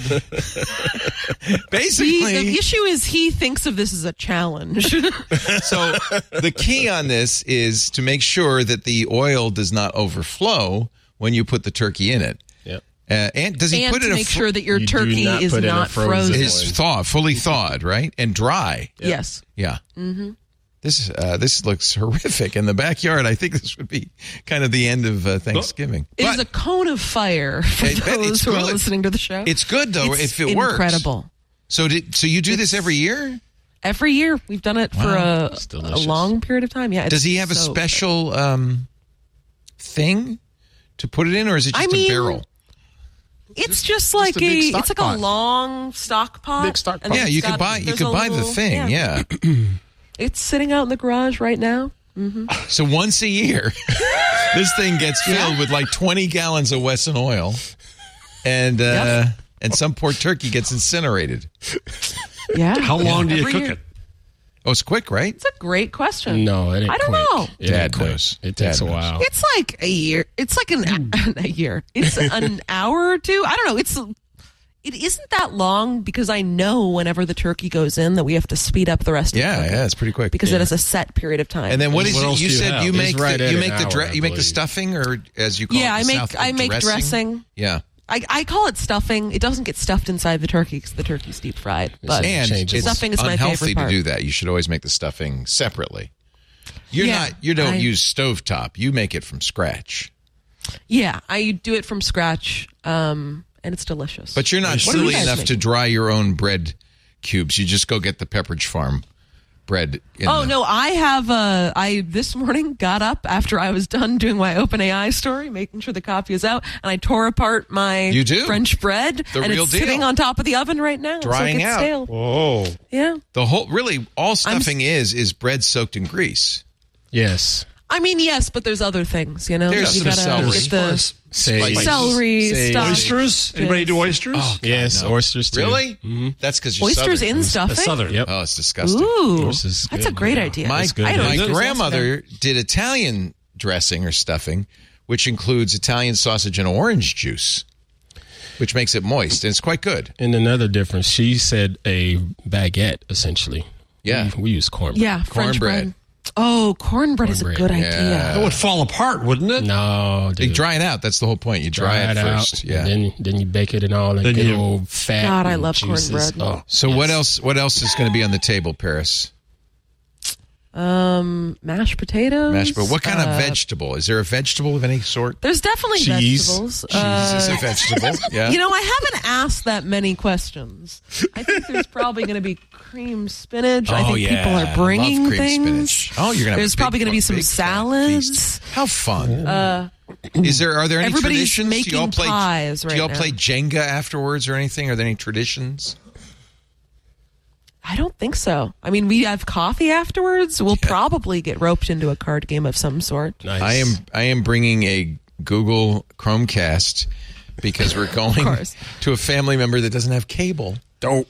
And there happen to be three, not one, not two, but three football games Yep. with the Niners game at the end, the capper. Mm-hmm. So, and they don't have cable, so I have to bring the Chromecast and set it up so we can watch football TV. all day. Yeah, football will be playing. Uncle Joe was going to cook the turkey. He has a barrel cooker he made out of an actual barrel he made. Nice. Oh, that's and fun. uh, they did an, an experimental one, smart actually, last week, and it was basically turkey leather. Yeah. So they, they left it in a little too long. So it got vetoed. It's like, no, you're going to make tri-tip, and we're going to get you know turkey breast and cook that. What are you doing, Ann? I bet you do a ah, nice Thanksgiving. I'm actually low key in it this time because, quite frankly, I'm tired. Yeah, I've been a little busy. Mm. yeah. Um, so I'm just gonna do a prime rib. I think prime rib is actually lovely. fantastic. Mm-hmm. Nobody wants turkey. Just Turkey's pretty mid. Normally, I do a whole schmeal. You know, a, a, a big, a whole lot of food. But no, it's just gonna be prime Two, rib and two, uh, taters and something green. two years ago, I got O Docta's macaroni and cheese recipe. Yeah, normally I do that. I'm not doing that either. That's It's a southern macaroni and cheese. It involves taking a chunk of cheddar and pushing it into the macaroni. and lots of butter. So, That's and lots right, of yeah. butter. I mean, it's so cheesy. It was good. Mm-hmm. And then I thought, well, I'm going to make two batches. I'm going to make one with uh, Calabrian peppers, which gives it a nice Mm. heat and little red specks throughout it, and one plain for the wusses. And that came out quite well. That came out quite So well. I'm I'm so American. I'm so heartland. I had to suffer through what was a tradition, which was green Jello mold with cherries and cottage oh, cheese. Oh, that's, Oh God! Oh, bless your Oh, it was heart. awful. that's so Just 50s. awful. That's 50s. yes. Oh yeah, that's what I grew up with. Yep. Yikes. What well, we doing? just want to you wish you all a happy Thanksgiving from Twig. Hey, there we Who are. gave me the thick neck? You- I don't want to say anything, but I think that's a ladies' pilgrim outfit. wow! Gizmo's there too. I love this. Gizmo is My there, your kitty can. cat. and you're holding uh, a. Uh, I don't I'm know how holding many. a D twenty. yeah, D, a 20 sided die. Or no, that's the test. That's the uh, that's Tesseract. from Baldur's Gate. Yeah, That's the That's the thing. Oh, shh! Don't That's say what test that reel. is. That's what that. I'm not gonna say what that She's is. holding that. I keep asking her, "What are you holding? What do you got? What is that?" can't tell you. She won't tell me. It's nothing. There's something fun inside that. Oh. By the way, I am a sorcerer. I found out. Great, that's Yeah. the one to be. I think it's we fun. gotta we gotta live stream Baldur's Gate. Okay. Because I got a little farther. I found the switch behind the statue. Oh, that could be a great club. Yeah, that's yeah, it'd be a lot of fun. Yeah. Yeah. Have you um, found the Grove, Leo? No, not yet. okay, you are so far from the beginning of the game. I know. I know. I can only do a little at a time. When do when it apparently there's sex in it, right? There's every character in Baldur's Gate is so horny. Motivation. It's So weird. You me, can have is so sex with a bear. The, the whole idea of video games was so you didn't Video have to think about games sex. are ruining our society. I tell you. you can have sex with a bear. That I mean, the bear is a person, but it's a bear. It's yeah. a bear. Gives a whole new meaning to bare naked. Oh my gosh. Yep. Okay, well, there's our Thanksgiving episode. Oh. I hope you enjoyed it. That's. I'm sure the TESCREAL religion has something to say about having sex with bears. Yeah. Probably. Yeah. Mm-hmm. Is there? I there's so many stories in here. I, I but I, we've gone two hours and more.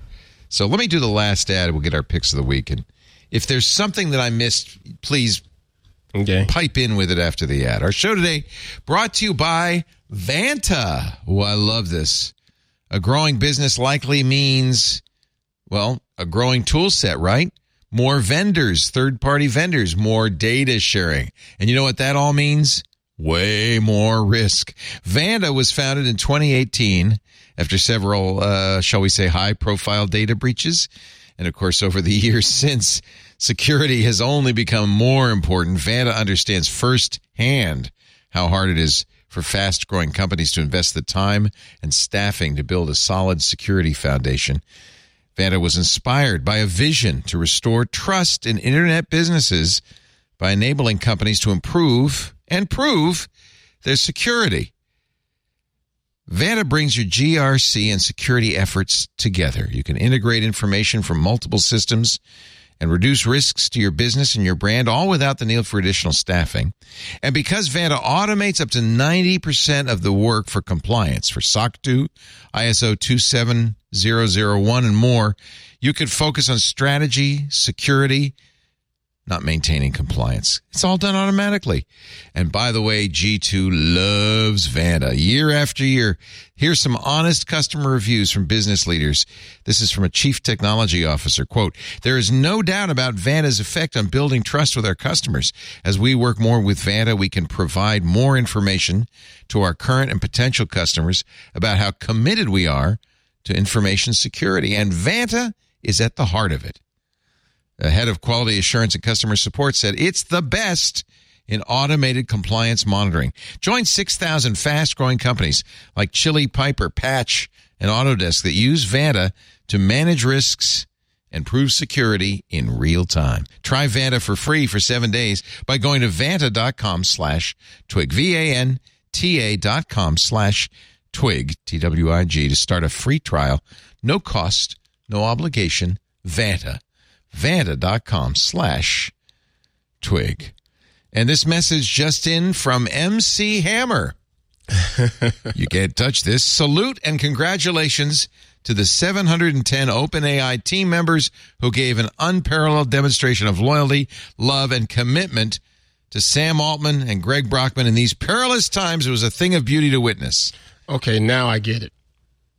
Earlier, when I saw this tweet, Mr. Howell showed it to me. I was like, "What the heck is? Does he have any type of ties to AI? I know he had some.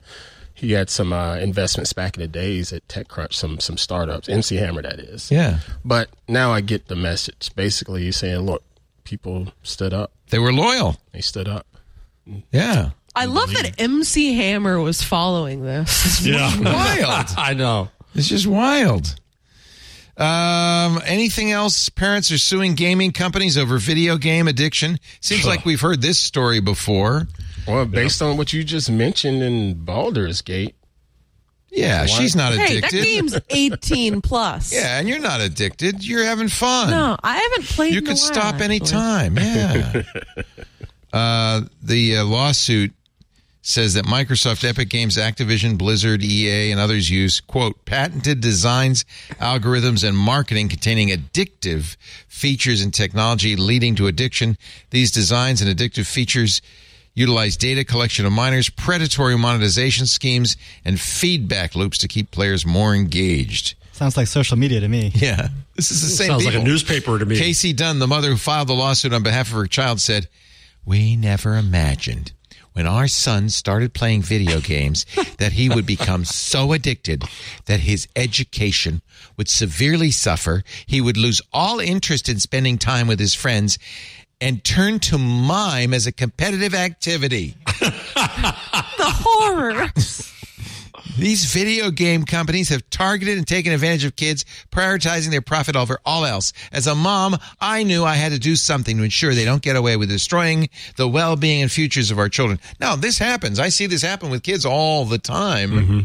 But maybe the parents have something to say about it, uh, Maybe there's other issues. or going there's That's other the thing. issues. Yeah, that's the point. There are there are these kinds of obsessive behaviors, and it's it is a problem. But to think that it's caused by the machine, I don't think it's caused by the versus game. that's where No. it's yeah. They turn to the game just as people turn to mime because they have a deep inner hole.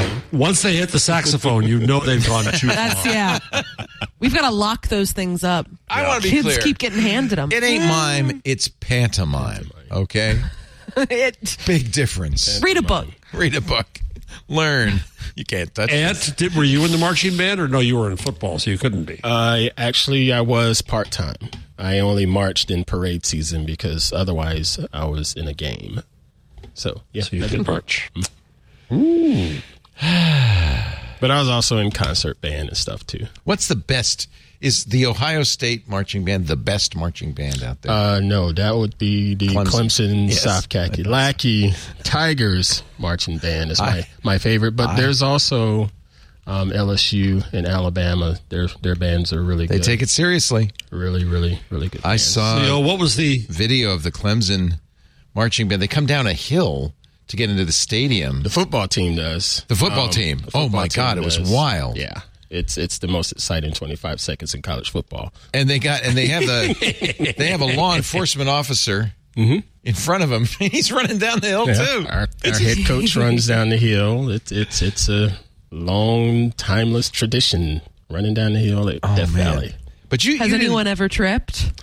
I haven't seen that yet, but I've run down that hill, and boy, it it's dangerous. It is. It's just all right. it's all right. dangerous. Now we got to watch it because we got we talked about it.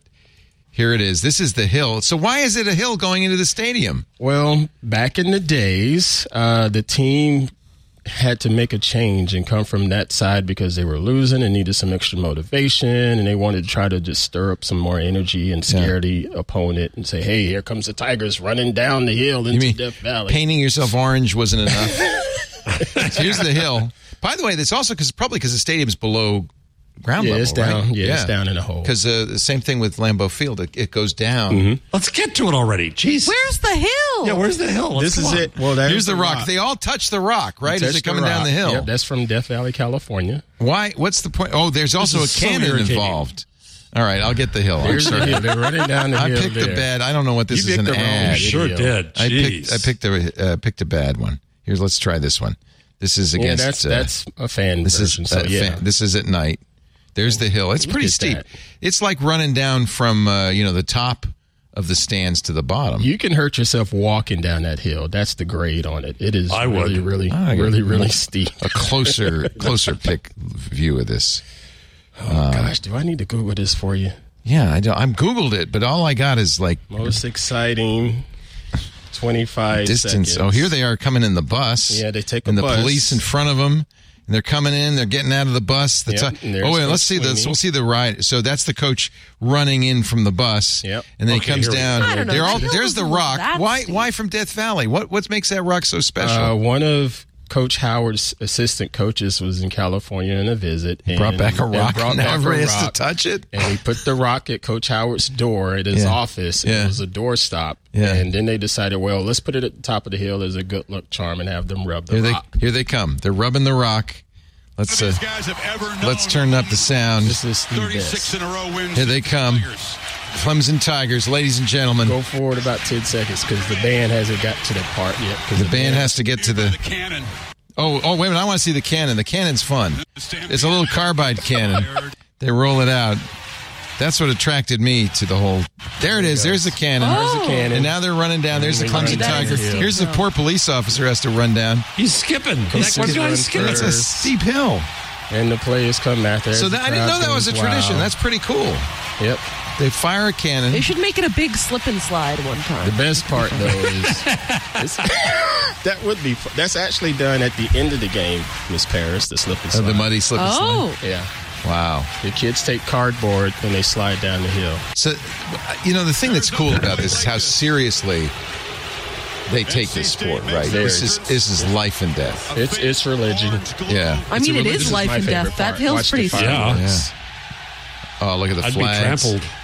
Trampled. Then the fireworks come up. This is really it's pretty exciting, and that's college football, Yeah. folks. You don't get that over here. That's pretty exciting. Although Fresno State is pretty close to it. When we were in uh, when we were in uh, Wisconsin at Lambeau Field, we came we got to come out of the tunnel. I hate you so much. and they Oh, have so rock jealous. from the old field. They have a rock that say every Bart Starr's walked over this. You know, Curly Lambeau's walked over. Everybody walks over, Ray touched Nitschke. it, and then they come out and and it's fun because part of the tour is they play the crowd sounds through loudspeakers as you're coming out of the tunnel. There's nobody in the stands, but you hear them. It's pretty damn Oh exciting. gosh, you could see that. That would get you pumped up. I would be in tears. Yeah. I know I would. It was a great experience. If you ever get to go, if you ever get to go to Lambeau, it's where football began, I guess, or something. I don't know. I love the cheeseheads. Uh, ladies and gentlemen, uh, let us get our pick of the week from the wonderful saxophonist, well-known pantomimist, Mouthpiece. and of course, as they Martin call me. Mouthpiece star Martin reporter for the information. Did you, when you Listen. like, did you as a kid watch like Superman and say, "Hey, Lois Lane, that's the job for me"? No, honestly, I didn't know I wanted to be a journalist until like partway through college. And then you said, "This is." I it." was- yeah. I mean, no, I was. Uh.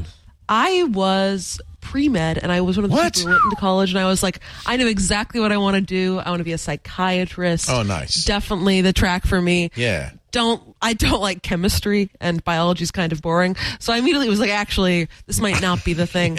and uh, one of my friends was.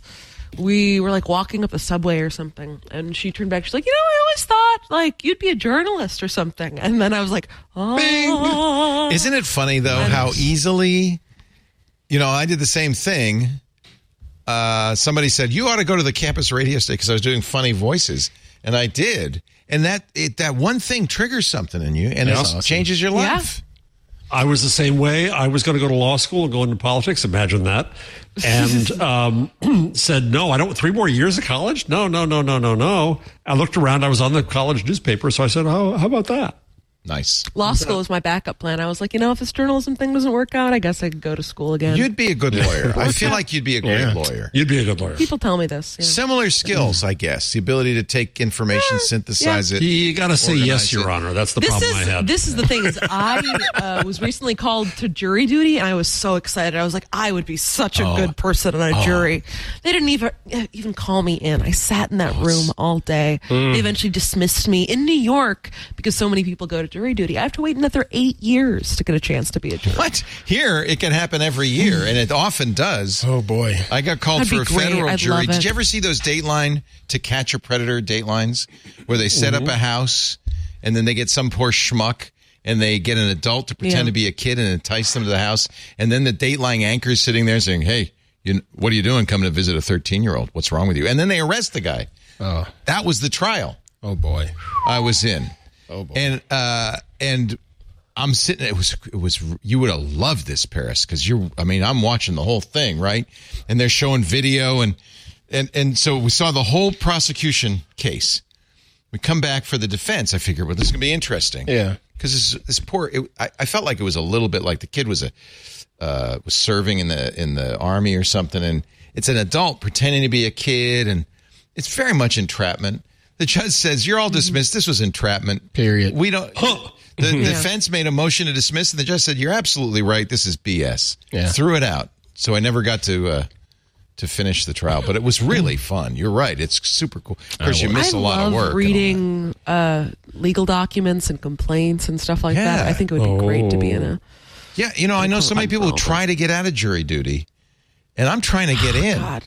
I mean, that's the thing is I know whenever I say this to my friends, they're like, you would be in there, they'd be interviewing you for the jury, and they'd see that you're excited they- and kick you yeah, out. they say, they "I don't want wanted to someone do who's this." excited about it. No. I haven't Yeah. been summoned yet. Thank goodness. Ever? Never. Not yet. Lisa gets The last time I was every called- year. L.A. Law was on. That's how long ago this was. And I, I wrote a column in TV Guide. And I said to the judge when I was called in front, I said, I probably should tell you that I just wrote a column in a magazine with 25 million circulation saying that I hate all lawyers. oh, oh, oh! Boom! That got you. Got him out of there. I That'll thought get you when out I there. said I because at the time I was on the radio and on TV, I said I thought it, I, that I, if I said that I would be they wouldn't want that, and I even said I said I, you know Your Honor, I have to tell you after the case is over, I'll probably talk about this. Didn't didn't bother Fine. them. I wasn't Dang, trying to get out. I just wanted to be honest. That's you know? why we do it in public. Yeah. Yeah, Mm-hmm. and I, I I just talked about it right because it's fascinating. Anyway, Paris, your pick of the week. My pick of the week is uh, speaking of sports and radio. This uh, live caller interaction between Stephen A. Smith and a man who calls in to try and ask him about Lightning McQueen from Cars. Oh man, I hadn't seen this. we should play But I love first Stephen A. of this. Smith. It's really, really good. Oh wait a minute, I gotta I gotta get this all ready to go so we can hear it. Stephen A. is great. So where did you where did you see this? I don't even see it. I Where'd saw it this on Twitter. I don't. Uh, it's. I've got the link on. Yeah, Oh, I I see it. Here we go. Jeff's. I'm sorry. I Um, looking at yeah. Here we go. You ready? Mm-hmm. With Stephen A. What's up, Danny? Talk to me. Stephen A. Smith, uh, when you think about the GOAT of sports, you think about Mike with six, Brady with seven rings. But where do you rank a guy like Lightning McQueen with seven Piston Cups? I would tell you he wouldn't be the GOAT. How are you going to be the GOAT? Because you talk about the movie Cars, right? You talk about the movie Cars, right? I mean, when you talk Yes, about Strip like- King Weathers and, and Lightning McQueen, they're both tied with seven piston cups. Strip Weathers, you've got about him? How you GOAT? You got somebody that's tied with you? You got somebody that's tied with you? Sorry, that ain't gonna work. I know you tried to catch me with that. You didn't think I knew that about that. You didn't think I knew about No, cars, hey, did hey, you? When you think, when you think about, Okay, when you think about Lightning slept on a brother. not You slept on a brother. Piston He's got 28 circuits. He's got 28 circuits under his belt, too. There's Weathers multiple races. has seven piston cups. I am not about to sit here and argue with a grown ass man about the movie Cars. Oh, come on now. Weathers has seven piston cups. You should have brought me playing in an somebody that didn't have as many playing in an piston cups. old engine cars. You know, you really. Stephen A. Smith, ladies and gentlemen. Don't take us You down, love to have Stephen. We He think is you're so very good. impressive. Is that ESPN? Where is where is Nah, he's. Um, I think it's on his podcast. he has his Yeah. own podcast. Of course, it's complete setup. He knew exactly what Yeah, the yeah, call was yeah. going to be. Of And- course. It was brilliant. But still, Fantastic. that's good He's so stuff. good, though. Yeah, Prod, Do you have Prod any, the uh, slides good- ready? Say again? Production had the slides. Do you Oh, have they had the any slides. good You're right. live- What am I, an oh, idiot? I They bet. actually showed yeah, yeah, they video got the from it. slides. He's queued They're up. ready. Of course. He's queued up. That's a kind of a giveaway, isn't it? Benito, always the great mind thinking. Always. Benito would find it that fast. He would. He'd be Yeah. He said, I could actually he probably would. Like- right? like He Fred on the Howard time. Stern show. Pulls stuff up right away. Fred would do it. And what about? Have you had any uh, good live callers? oh God, all the time. All that stuff. Have you listened on we Sunday? I know. We didn't. I we listen to you on Sunday, but any that are we don't particularly screen. stand we don't out. screen, and so you get just yeah. There was the one. In fact, it's on YouTube. You can watch it. The woman who called up said, "My Wi-Fi doesn't work anymore." Just What's going it. on with her? And it turns out, I said, "Well, who's what's the name of your uh, Wi-Fi?" She says, "Linksys." I said, "Who's your internet service provider?" She says, "Linksys." I said, "No, no, that's the name of the router. What's the name of the internet service?" I don't know. I just joined Linksys and it works. I said, "That's your neighbor's Wi-Fi." they figured out that you were stealing it, and they put a password on it. It stopped working. I don't understand. Linksys. So that was one. And then there's always somebody who thinks, you know, that uh, somebody's in their phone and their computer and they're spying on them and all that Oh. stuff. Those Oh, are the of those are the legitimately uh, crazy How people. soon do you get rid of those? you know, I'm. It's, what's funny is, uh, I'm very. I'm. I feel bad for them. I don't want to Yeah, mock nice them. I don't want to feel. I don't want to hang up on them. Um, I try to very gently kind of say, you know, that you're probably okay. I don't think they're they're in there. If they're really determined that they are in there, I say, I think you're going to be all right. Here's what you do. Because you, know, I feel for them, so I actually Put usually your computer in the freezer and you're fine. yeah, I'm not Yeah. dismissive of them. Uh, Yeah. Anyway, uh, what's the latest on the basement eel guy? Because I'm dying to know. The latest is uh, the basement eel guy is doing well. Recently got some new fish, but I think along the same vines, there's another character in the underground home TikTok universe, which is the TikTok tunnel girl. Over the last year, has been mining underneath her home that seems like and a bad creating idea. on creating a network of tunnels that is going to eventually be uh, kind of like a bunker situation. Oh Wow. my! Wow. But she has moved thousands She's of mo- pounds. she's of moving Earth. You know, it's amazing actually how many people are building tunnels under their homes. This seems to be true, you almost know- a trend on TikTok. It she is. dressed up to on, do it. She's got a whole outfit. This is her life. She spent fifty grand building a tunnel underneath her home. Now I want to build a tunnel underneath my home. I think that's, or maybe under I the did- hey, hey, hey, didn't I tell you? Didn't I tell you? If he comes back building the bomb shelter, Yeah. Yeah. Listen, Now he's is- interested. he's trying to he's trying to set it up like it's he's something he the thought cult. of. He's actually going to a cult meeting. When the AGI comes, True. I will be prepared, and you Yep, all will yep, be yep, laughing. that's what he's doing. out of the other side of your rubber room. Yep, I'm just telling you. My goodness. This oh. is Wow. I oh I honestly think this is fascinating. There's quite a few people doing this. And I just saw I mean, a she's tunnel got to to get some eels, but I just saw a tweet from somebody who said, "Of course he's building a tunnel. He's a man. All men are always building tunnels." I don't know what the context was, but I thought it was kind of interesting. but here's a woman building a we tunnel. We do like to den. listen, women can do it all. That's they can right. Build tunnels. They can own a lot of eels. They can do math. Is uh, just out of curiosity, is the woman who's doing this an engineer? Does she know what she's doing? Because I- She is not an engineer. see, I'd worry about undermining the home.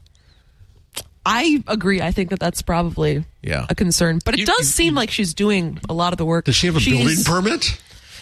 Yeah, I think so. There's a Oh, you whole don't tell the NBC inspectors I'm this. digging a tunnel stuff. under my home. But you have trucks of dirt coming out. The neighbors are going to see it. They've got to. She's got to have a permit. The neighbors are going to see it, but will they talk? I was building a meth lab underneath a laundromat, but that was that's another I story. mean, it's good. It's got ventilation. yeah. Uh, and Jeff, do you have any number for us? Well, I, I do, but first I want to say that LinkedIn just sent me a job recommendation. Honest to God, I got to see. I saw this on LinkedIn. Yeah, A job posted four days ago. they think you'd be perfect for it. Media relations, corporate communications for OpenAI. Oh my god! Are you serious? And they Uh, want you get this. Take Well, it. No, I, I found somebody else looked at it. So, uh, but I got it's one hundred ninety thousand to two hundred forty thousand dollars a year, entry level. Yeah. Wow. Oh my Yeah. God. And you'd never get any sleep.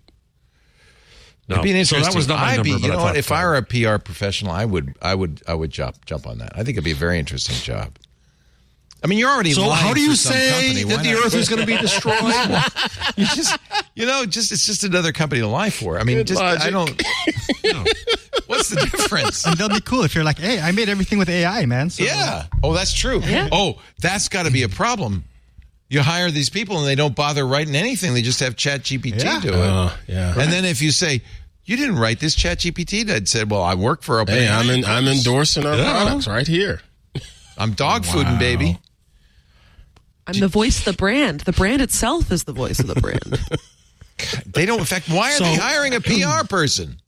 exactly. Someone's got to wonder write the prompts, you know? Someone's got to write the prompts. It's really a prompt writer. That's what it is. You got no. You got to take the take the reporters out to lunch. That's the problem. Ah, yeah, That's that's, true. right. So, I just why. So my number, Yes. my actual number, is in my in my anti uh, moral panic moment. Um, a new study from Oxford and elsewhere of twelve thousand children in the United States between the ages of nine and twelve studied and had MRIs to study their brain development and found absolutely no correlation with screen time and brain development. All right. Not hurting you. All Not hurting the kids. Did they look at their social um, development? I mean, That did they was look not at the, question. This was this was Okay, so their brain, isn't shriveled.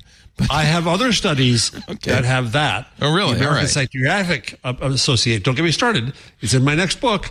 The Americans. We have a title, by the way. The Web We Weave. Ooh, I like why it. we must why we must reclaim the internet from moguls, misanthropes, and moral panic. Can we rename this show Web Weavers?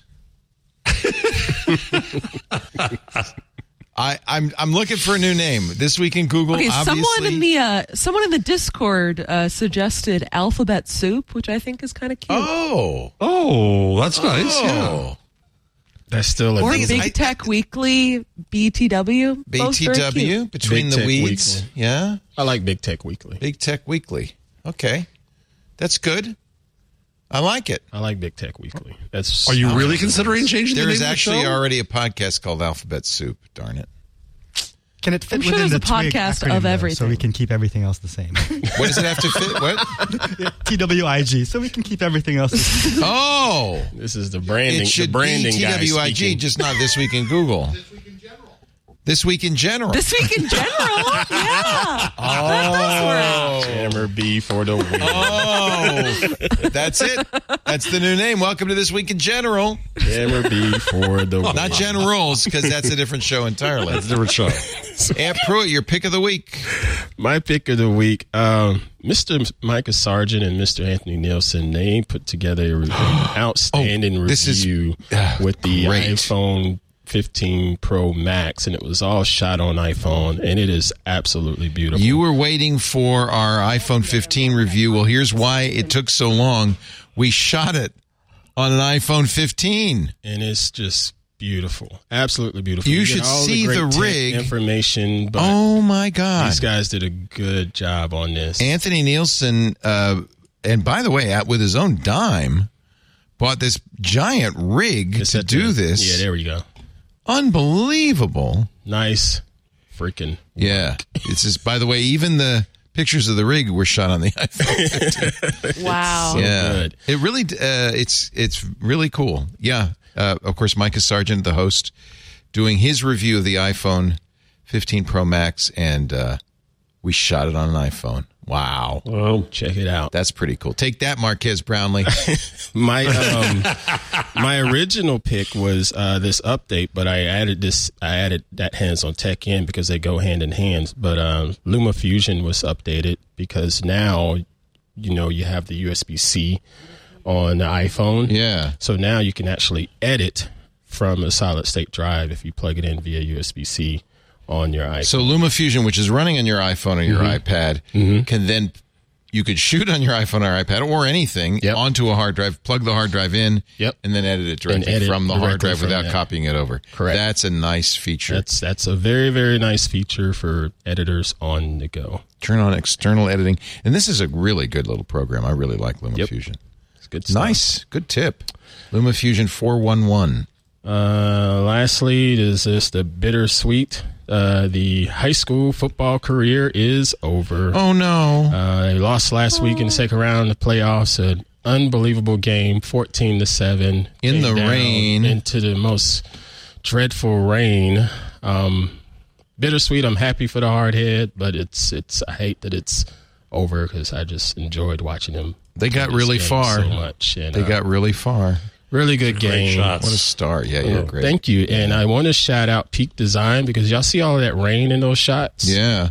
Uh, my backpack is a Peak Design backpack. Oh, it has a little shroud that I you kept my I Yeah. kept my video camera inside of my backpack because my video camera doesn't have the weather sealing like my camera Yeah. does, and all of my stuff stayed dry in that rain Oh. for two and a Wow. half hours. So, yeah. And how's he feeling? Is These he? are beautiful shots. aren't they Thank great? you. Ant's such a good photographer. Thank you. He's um he's okay. He's he's fine. Um, Is this his it's now last year, time- or has Yep, he got one it. more year? This, is, it. So now it's on to College. rehab and track season coming up. Oh, he's still running. So we got oh my season god, to finish. This kid never quits. We got goals. Here's a four. Oh, and we got the All Star game Got- too. Thank you. Tech Tell the colleges this is a got 4.0 superstar, great player, great Yeah. track athlete, Yeah. a great kid, uh, looking for a school to take him under their wing.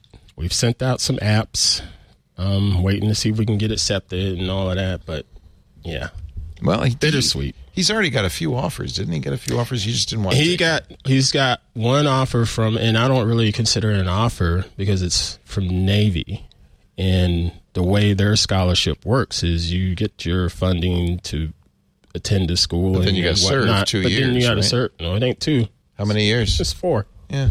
So that's it's really not a scholarship if you Yeah. still end up serving. Yeah. You know, Is that the Um, Naval Academy? yes, Pretty good, huh? yeah. It ain't bad. Wow.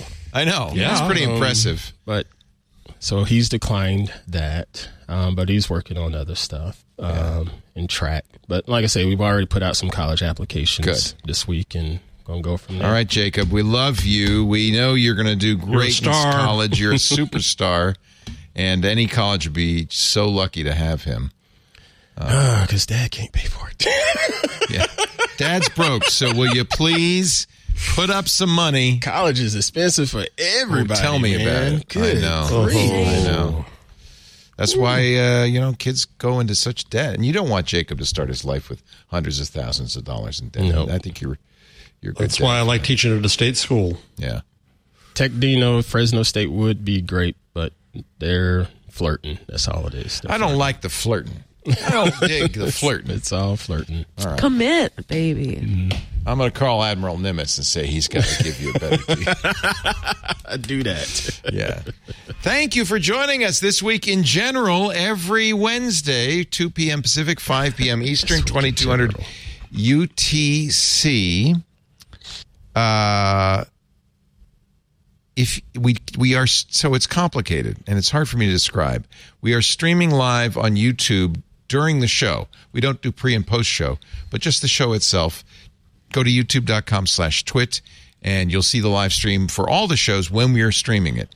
And that's when we are producing the show. There's no more reruns, no more interstitial stuff, just the shows. Uh, but you can watch them there. And uh, in fact, if you if you click that bell, I think it'll send you a notification when we go live. And It will. so that way you'll know. Oh, they're turned on the cameras. uh, of course, most people watch after the fact because it's a podcast. You can download this week in general from twit.tv slash twig. You're so smart. This is so good, Benito. Twit.tv slash twig. Uh, you can also uh, subscribe in your favorite podcast player. Uh, we like Pocket Cast. Subscribe and you'll get it automatically. There's even a YouTube channel this week in Google. Oh, we got to fix that at youtube.com. That's where the video uh, also is. Thank you, everybody, for joining us. Don't forget the club. We love your uh, club members. And if you're not yet a member, twit.tv slash club twit. $7 a month gets you ad free versions of all the shows. I hope you have a wonderful Thanksgiving.